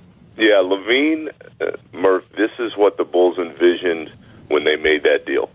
I mean, they believed that Zach Levine, uh, as he continues rehabbing uh, that ACL injury, and he has a whole summer going into next year uh, to to to make his game even better, they believe he's going to turn into an All Star.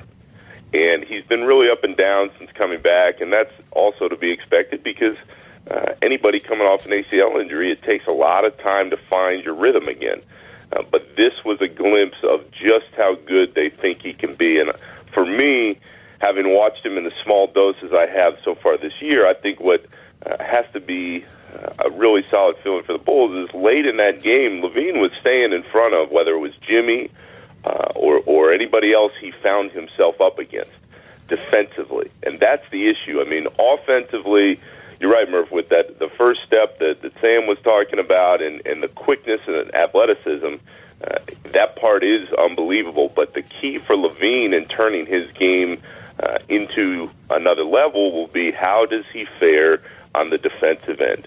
Uh, and last night, I know Jimmy went off for you know 38 points, but uh, LaVine stayed with him late, and that was crucial. And uh, when you're trying to figure out what you're going to do over the summer, uh, this is a game that they'll all look back on and they'll go, okay, uh, you know, just how much are we going to either give this guy, or how how how high are we going to go if another team signs him to an offer sheet? So it's a, a really interesting discussion for the future uh, of the organization over the next few months. But this was the masterpiece uh, that, that Zach LaVine has now for the rest of time, and I can promise you guys, it felt good to him uh, and to Fred to win this game. And as great as they felt, that's how bad Jimmy and Thibs felt.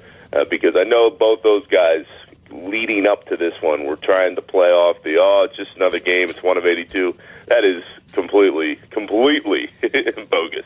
Yeah, but they Nick- wanted this game badly. Nick, you mentioned uh, with LaVine and other teams can sign him to an offer, and uh, after making the deal and the plan the Bulls have in place, they have no choice but to match any offer, right? Right, and th- and that's the that's I don't know I want I don't want to say it's the problem, Freddie, but that's the that's the quandary uh, that the Bulls are in because Zach LaVine, with where he's at uh, right now, uh, contractually, uh, I, I just was trading emails with Bobby Marks over the last week or so. The max deal that Zach LaVine can sign uh, going into this summer is five years worth 146 million dollars. Now, uh, is Zach LaVine a max player? Well, you know, it, it, you are what the market says you're worth. Right. Uh, and whether the Bulls make a deal before it even got to him signing an offer sheet with someone else, uh, or or whether it would take another team to come in and, and force the Bulls' hand, that is that's the number obviously he wants, and and we're going to see just how high that number goes. And and look, guys, I know what LaVine did last night.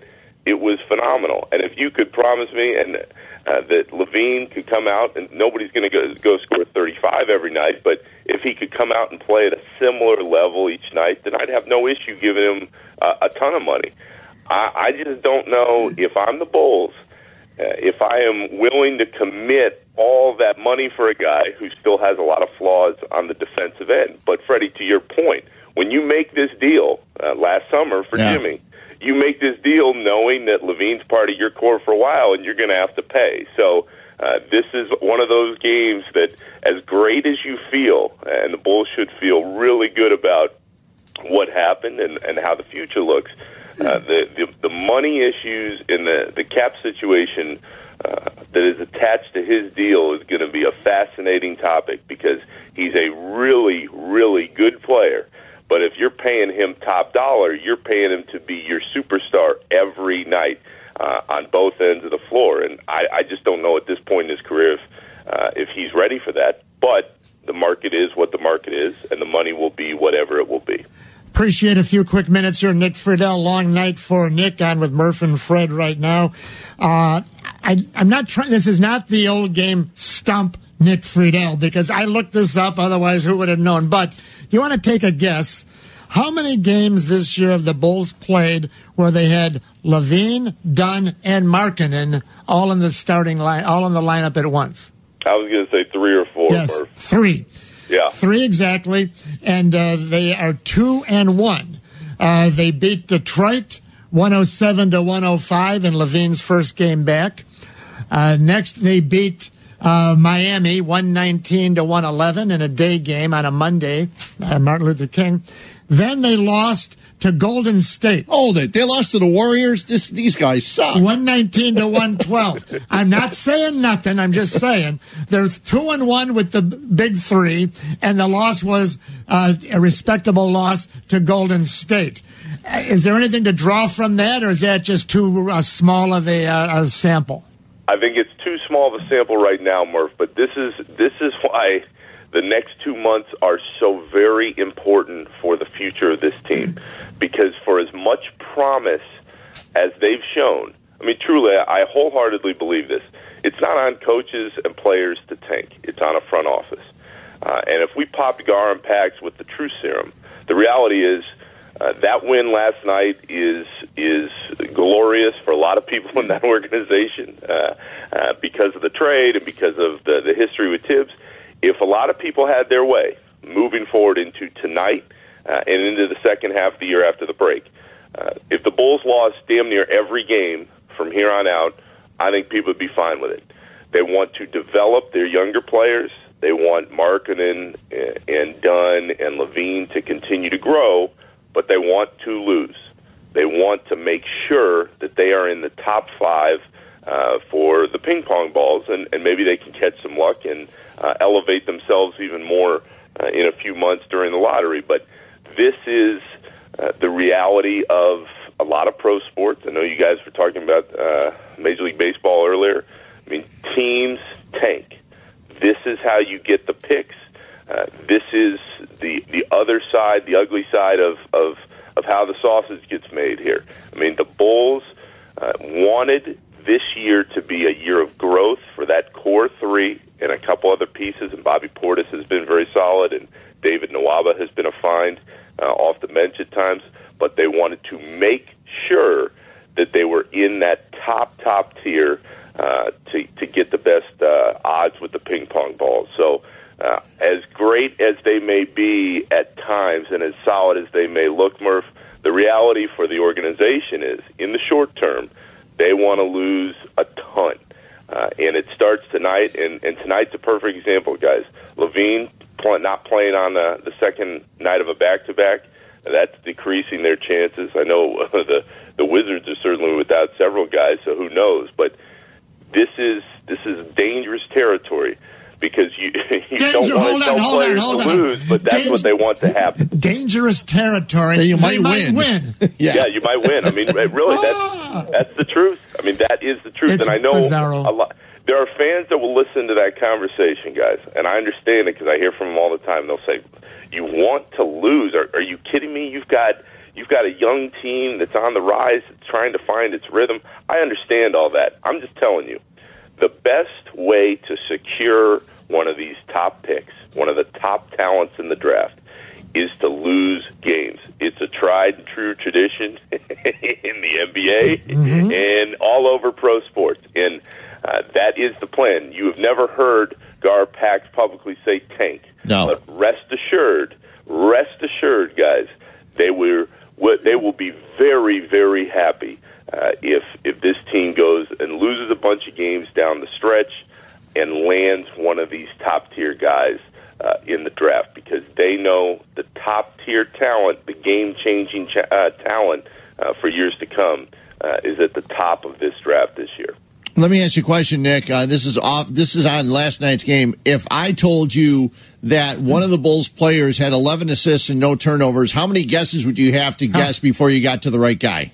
About 37. Freddie. and I know who it he is, missed, and he I'm missed a triple. He missed a triple double by two boards. I, I, I just, I am so incredibly shocked. I mean, listen, I'm sitting there watching that game. I'm looking at the Yeah. the monitor where they've got the stats that that spit out for the reporters down there on press row. and I'm going, wait, wait, what? uh, Jerian, Jerian Grant. I mean, hey, credit to Jerian Grant Yeah. because. I don't believe that he is uh, has a long term future in the league. I, I think that when pressure hits, uh, most of the time this year, it has not been a pretty picture for him. But he played his butt off last night, and and he deserves all the credit that comes with that. Uh, I think he he rose to the occasion, and and that's another case. I mean, Freddie, if you're the Bulls and Jerian Grant's going to play like that down the stretch, Yeah. Then you better you better You better rush bench him. Cam Payne back to the floor. Well, you better throw Arcidiacono in there all the time. I just call him Archie. there you go. But I mean, uh, how about Arcidiacono trying to guard Jimmy at the beginning of the fourth? Yeah. Oh my! Oh, that was Is that the same was guy? that's, not pretty. Is that Archie you're talking about? My Yeah. guy Archie. Okay. uh huh. Now, uh huh. So last look, night, I- excuse me, I, Nick. I, Yeah, I'm man, sorry, I go just ahead. cannot believe he did that last night, but but So- good for him. Last night, LaVine, uh, they were saying after the game and uh, played a lot of point guard, and Grant was the off guard. Is that why he didn't cough it up? At all, he because he's not. He's a turnover machine. Grant gets in the middle. He's boxed in, panics, throws the ball up in the air over his head like on the playground.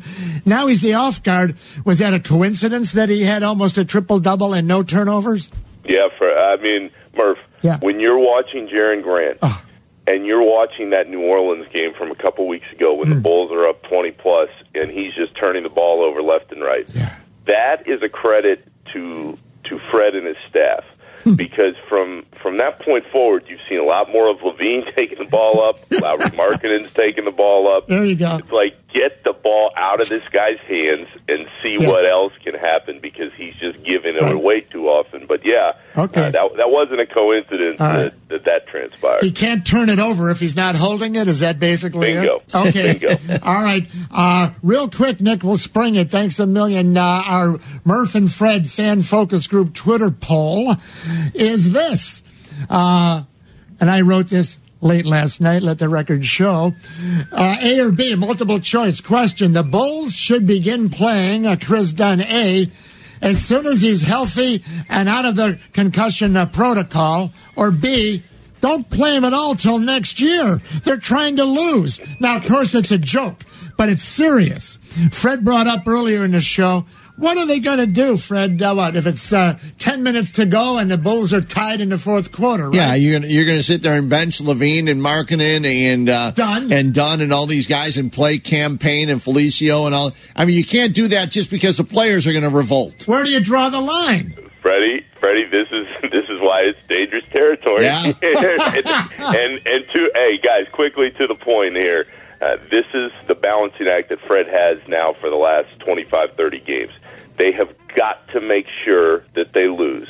So how do you do that? Yeah, don't play Dunn until next year. I'm telling you, his Well, head still have, hurts. But, but Murph, they've got to play him. But but this ties into what Freddie's saying. Right. What do you do? You play Payne and Felicio and Zipser a lot earlier in the game, and you give them big minutes, and you let that lead sink. And so even if uh, LaVine and Dunn and Mark and they're on the floor together, Mm-hmm. maybe the hole is so big that even they can't crawl out of it.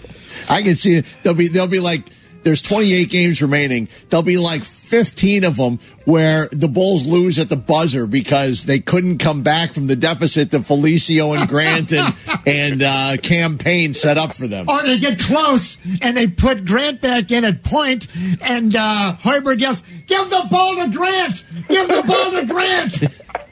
That's when you know I things are going you, bad. The Gar will be sitting up there, uh, like uh, eh, uh, very quietly Oh. pumping his fist down below because Down he below, knows yeah. what's on the line here. They all do. Here's a, all, the only thing I don't want to see, Nick, is after the draft, on the day of the draft, I don't want to see Michael Porter and Grayson Allen as the two picks the Bulls take in the first round. Oh well, yeah, we can't believe they were there. Uh, yeah, exactly. It was shocking. Yeah, we can't believe they were there. One guy was hurt the entire season. The other guy has been miserable, the only miserable player for Duke all year. Well, Nick. Oh boy. Well, either way, guys, this this is what I can tell you as, as we roll here. The tank is on. Last night was the perfect send off, but the tank is on and it's going to be rolling. So, so grab those helmets and uh, enjoy the ride the next couple months. Nick, you've been to a million NBA games. Have you ever seen a guy in the first row, uh, a fan, have more fun at a game than Scottie Pippen had last night? My man Scottie, he enjoys going to those games, guys. He's there with Horace Grant and uh, Ron Harper. Yeah, And, he's loving it. I love, I love when they showed him on the screen in the arena. Scottie just, he just big, big smile on his face, and he's throwing up the peace sign. And he's just living the dream. He's So loving it. for Scottie. Fred, he's he's got his hands cupped around his mouth like that. Oh, no, no, no. He's yelling at one of the players who obviously he knows, or else they go, "Who's that guy? That old timer yelling at me out there?" He's yelling at everybody. He's dancing around. I mean, Scotty Pitt. They only put the camera on him a few times, but he's right there, front row, right at center court. I thought he was going out there and start yelling at the ref. All of a get, sudden- get a team T for the Bulls. You see Wiggins and Towns look at uh, Thibs or Butler and they go, "Who is that guy?" Yeah. That's Scottie. That's Scottie Pippen. You might want to check him out sometime. Uh, great job, Nick. Thanks a million, man. Thanks, All right, you guys. See you guys. All right, that's our guy, and uh, he is the one, the only. Nick Friedell. Thank you, Nick, for joining us. All right, we'll be back in a flash and get back on the baseball beat and uh, vote right now at on our next uh, Twitter poll question at ESPN 1000.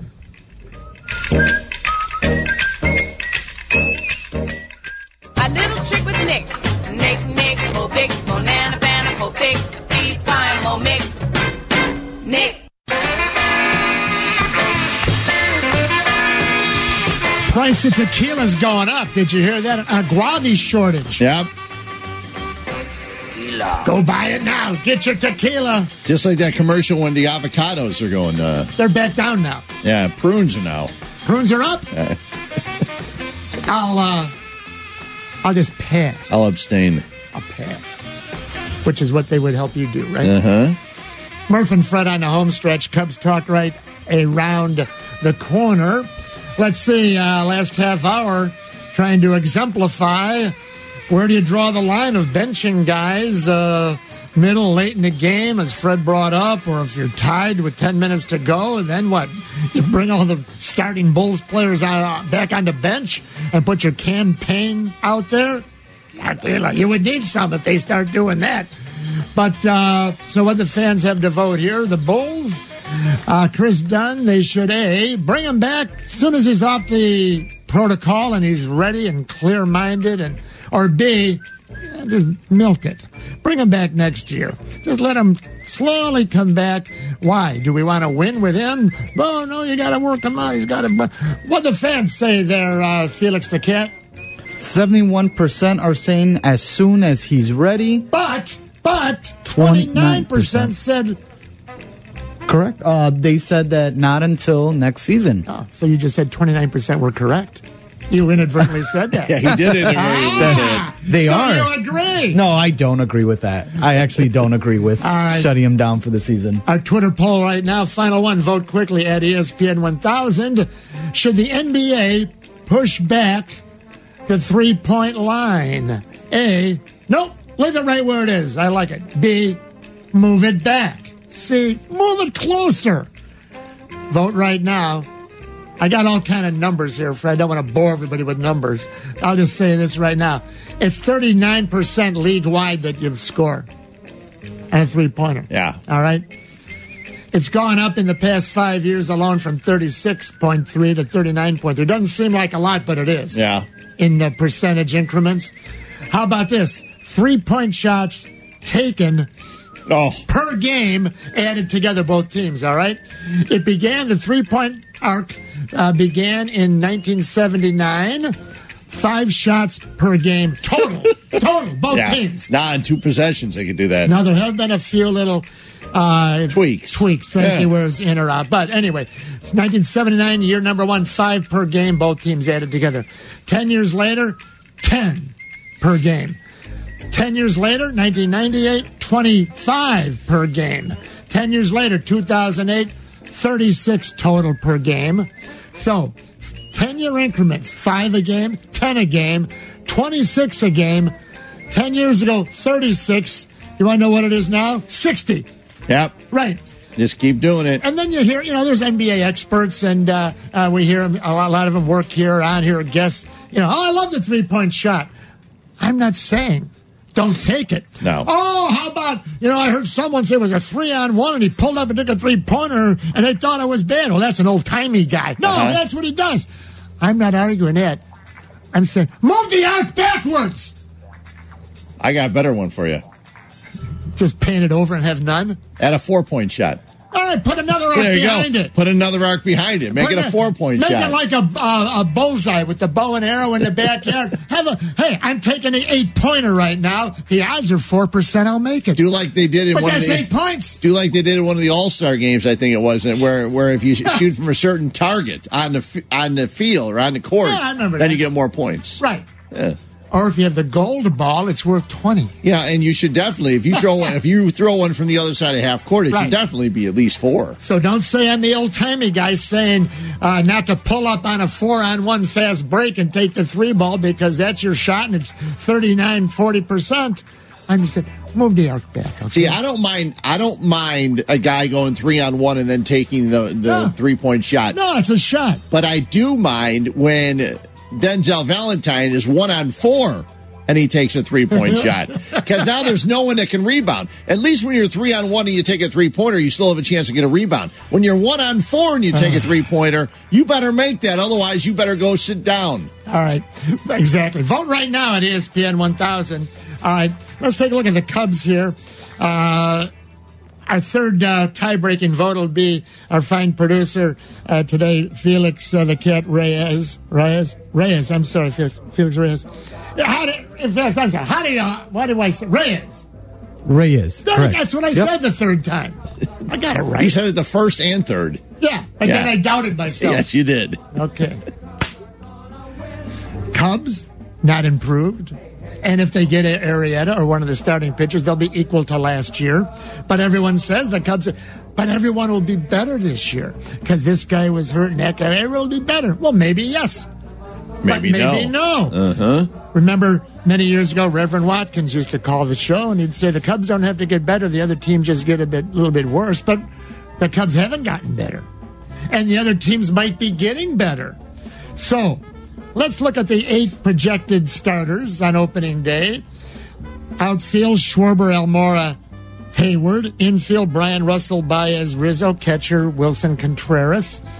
And uh, Fred, let's go through these and one by one on the count of three. Well, let's go. They're going to get, in other words, Better or worse? trending up. Better, the same. In other words, you know, flat Okay. line. Which, if you hit 60 homers and you had the same, that's great. But you know what I mean? Yeah. So it'd be better, the same, or down, you know, worse, whatever you want to say.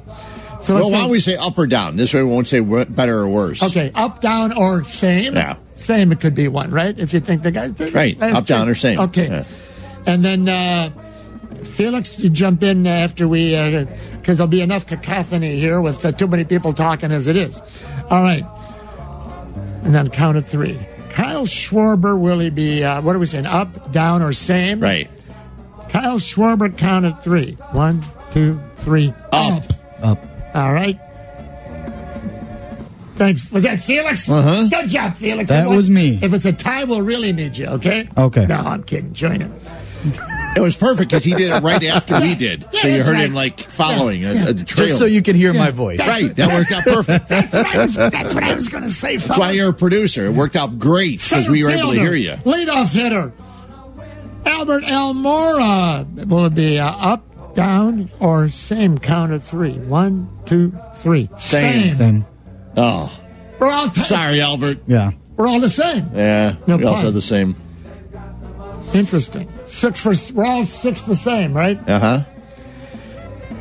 Here we go. Jason Heyward, if you're listening online down in Arizona, unplug. Jason Heyward, up, down, or same on the count of three. One, two, three, down. Same. I think it'll be same. We're seeing seeing the real Jason Heyward. Yeah. He's confused now. Everybody's working with him. He's too confused. Let the record show I said down. Yes, you did. All right. He's just had back to back two worst years of his career. But Chili Davis will fix him. Sure. He's going to turn him into a switch hitter. Kris Bryant, injuries last year, f- the finger, uh, the hand, uh, the ankle. Uh, he was tired. Kris Bryant, count at three. One, two, three. Same. Up. Same. Okay. I really think that the he was banged up bad. He could be banged up again. I understand, but he had a wrist. You learn they can, the pitchers can actually learn how to pitch him a little He bit had an too. ankle. Yeah. All right. Uh, Felix, you had uh, He had up. I had up. up. All right. Yep. Your starting shortstop. He used to be the number twenty-two, didn't they? Didn't they change it? Addison Russell, up, down, or same on the count of three. One, two, three. Down. Same. Now you're all different there. That was the average game. Yeah. The average game went up and down and the same. Yeah, I said up because he couldn't be as he couldn't be as bad at the plate as he was last year. Or, uh, he could be, but I don't think he will You're still mad about uh, 24 months ago when you Yeah. predicted the 30 homers. Thirty home run guy. He got twenty one and That's right. stopped. You did predict that. Uh huh. Felix, what? And you had him uh, I had him same. same. All right. I'd like to see same because I really think, you know, the patella, the uh, plantar fat, fattiitis, fat, fasciitis. He had uh, off the field, it appears. He had something else dinged up, so uh, hopefully those go away and uh, he has a better year. Javi Baez, up, down, or same? One, two, three, up. I didn't hear Felix that time. Felix, I said up. Oh, Three did for you? three. Yeah. I, I should wait till He's you guys blending. talk now, He's- right? Yeah. I blend there. Just that split now. second He's- there. He's, blending. Gonna put you on a seven second delay. So we all set up for Javi. Uh, Rizzo, Anthony Rizzo. Will it be on the count of three up, down, or same? One, two, three. Same. Is unanimous. Yeah, he's, Unanimous. he's the most consistent guy they have on their team. I mean, you know. and And that's not a number bad thing at all. No, it's not. Not when you're hitting Great. 33 and 100. Not at all. Same is great for him. Willson Contreras behind the plate. Up, down, or same? One, two, three. Up. Three Up, ups. three ups. Seven up, three ups. He really didn't start playing regularly uh, every day until about middle of the season. He really didn't start rolling Yeah. till middle of the season. He had some lights out stretches. I think the sky's the limit for Willson Contreras. I do too. So, of the eight starting players, uh, Schwarber, uh, we sort of leaned towards uh, up. Almora, we lean towards uh, same. Heyward, two sames and me is uh, down. Bryant, two out of three ups. Fred in the in the Same. in the middle, right? Same. Russell, I believe, two sames, sames, and I had him down. I had him up, I thought. Oh, we had one, two, three. Yeah, Fred had him up. You're exactly right. Okay, teeter totter there. So in the middle, averaged out to same. Good. Uh, Baez, did we have three ups? Yeah. Yep. Yeah. I mean, he's going to be every day. He gonna has to do one thing. He just has to learn how to not swing at the worst pitches in the world. Yep. Be swing at patient. strikes. If he swings at strikes, he'll be fine. But some would say that that'll take away of his aggressiveness No, well, then if, if that if he doesn't, his power. then he's gonna, then he's going to strike out 150 times. Chili Davis. well, he's got a 35 Got more work to do. Chili Davis will be the biggest help to the Cubs if he pl- if he plays right field Yeah. and bats fifth. yes, he will be. and Heyward becomes the hitting coach, Uh-huh. which of course I don't think anybody would run up and ask him for tips. And uh, uh, Rizzo about the same, which is terrific, and Contreras up. Uh, real quick now, uh, you were not here last week, Felix, but of course I know you listen every day. Oh, sure. You're listen to the podcast. You're even. a Always. P1, a P1. You can even listen to the podcast sometimes because now we put the podcast of the Murph and Fred show on ESPN Chicago when That you is go to correct. podcast. Do any listeners have any idea what P1 is? Because I hear it all Every the time. once in a while, They Silvy do. will They mention should. what it is. No, does a listener know what a P1 is? No, no. Every once in a while, Yeah, the I think listener, they should know. Silvy will explain it. Oh, okay. But you know what? I dis- it, it's not what I thought it meant, or at least the way Silvy explains it. I thought I'm in radio dial position one. You're a frequent. That's what he says. Yeah. But I, Yeah, and you're in the industry. You didn't know what it meant. no, I know what it means. Oh, I'm sorry. But it makes no sense because my dial, mine are set In order. in order. Mine too. Always in order. Right. They're all. I always know where ESPN 1000 is, and it's at the last one. Right. So am I a P6? Right. Because that's when I where that's That is where it is. correct. I'm, Like Right. in the old days. W, it was very simple. You would be a P6. I'm a P6. I mean, W- 560 in Milwaukee is my P1. Right, WIND used to be on the left and WJJD was on the right. Oh no, 520 in Milwaukee was my one. I think. 560 is uh, Yeah, I- TMJ. Yeah, yeah. Is it? I thought 520's TMJ because 560 we can't give here. 620. I listen to the Packers sometimes. There you go, 620. There's Wayne Yeah. That's what it is. doing the call, Packers radio. He got he got Yeah. offended. 620 is my number one. Mm-hmm. So I'm a P1 at, at, Okay. for W for TMJ. I still got I still got WJJD. Nothing's on it. Huh?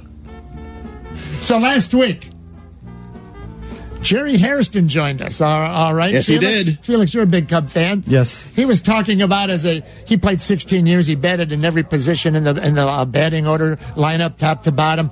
And I asked him, you know, what's it like to move a young ball player, put him as a leadoff hitter, meaning Schwarber, when you're like a power hitter? Well, maybe later in your career, he said it's better to you're able to go back and forth. Here's what Jerry Hairston had to say last week uh, about uh, Schwarber. You know, he's a power hitter. Used to batting in the guts of the order all his life. Grade school, little league, high school, college. You know, minor leagues. What happens when you try to move him to the leadoff spot? He's looking at a leadoff hitter.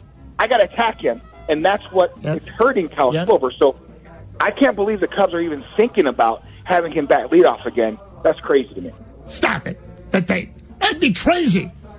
That'd Yeah. be crazy to bat him leadoff again. Joe's a Joe's a crazy guy, wild and crazy guy. Get Jesse's book. I can tell you this. Try not to suck. Inside sale now. sources have told me, and I believe it to be 100% true. There's only one person at Clark and Addison that's campaigning for Schwarber to lead off, and that's Joe Maddon. I also know that the, the pitcher that Theo wants the most is Darvish, whether they get him or not.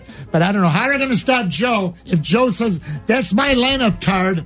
And they go, but the computers last year was wrong. Ivy was wrong. And Jed Hoyer. I Is it found a- Yeah. Fred, I found a quote finally. Remember, I had lost it? Here's Jed Hoyer from about two months ago in the Tribune. Quote, talking about leadoff. Every team doesn't have a leadoff hitter, but we definitely saw, we definitely saw last year, Jed Hoyer says, that for whatever reasons, some guys are put in the leadoff spot and it changes their approach. Yep. And we the know who's that one some guy is. Schwarbs. Yeah. So don't let anyone tell you that Jed Hoyer is saying that, oh, you know, uh, uh, we might try it again or we like it, because that ain't true. Back in a flash, Murph and Fred on the home stretch. Glad you're with us. We are ESPN 1000.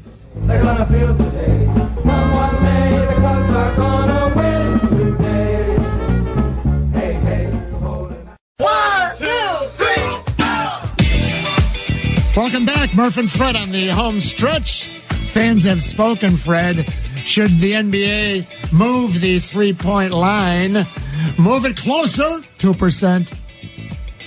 Leave it alone and move it back. Well, no contest. Move it farther back. That's what I would vote. 24%, 75, 74%. Like it. I like it just like it is. All right. Good. That's I like it where it is too. That's all right. That's if you're going to keep it, I, I wouldn't mind getting rid of it. So But then again, I'm the old crotchety guy. so Thursday. Wait a minute. I thought I was. Yeah, well, You are.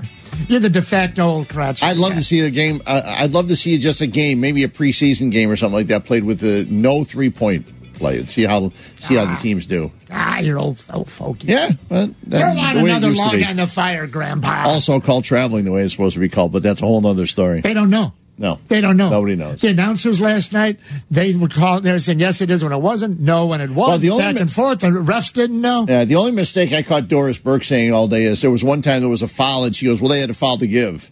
She had that no, wrong. yeah, they didn't. They went to the line.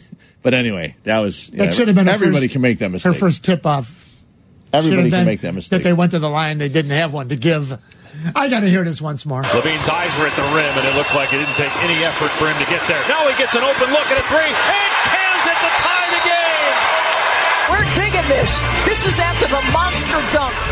Time and space. Ah, what a night for Zach LaVine. I love the time and space comment. That was a great one. highlights their E ESPN. Uh, that would be propinquity. You ever look up propinquity? Not it. No, never looked it up. Never used it. Propinquity is the uh, P R O Q U I N T Y, just like it sounds. The relation of space and time.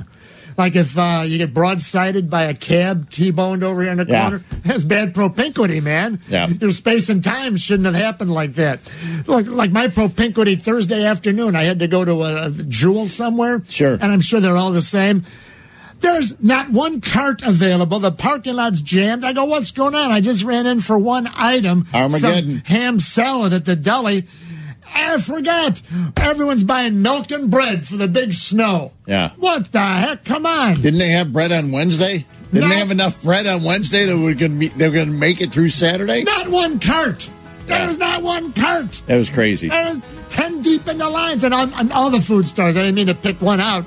Oh, you've got to go to the store, early, get the milk and bread. Want to thank all of our guests today, Nick Friedell. which would be Nikki Free. Uh-huh. Nick Friedell.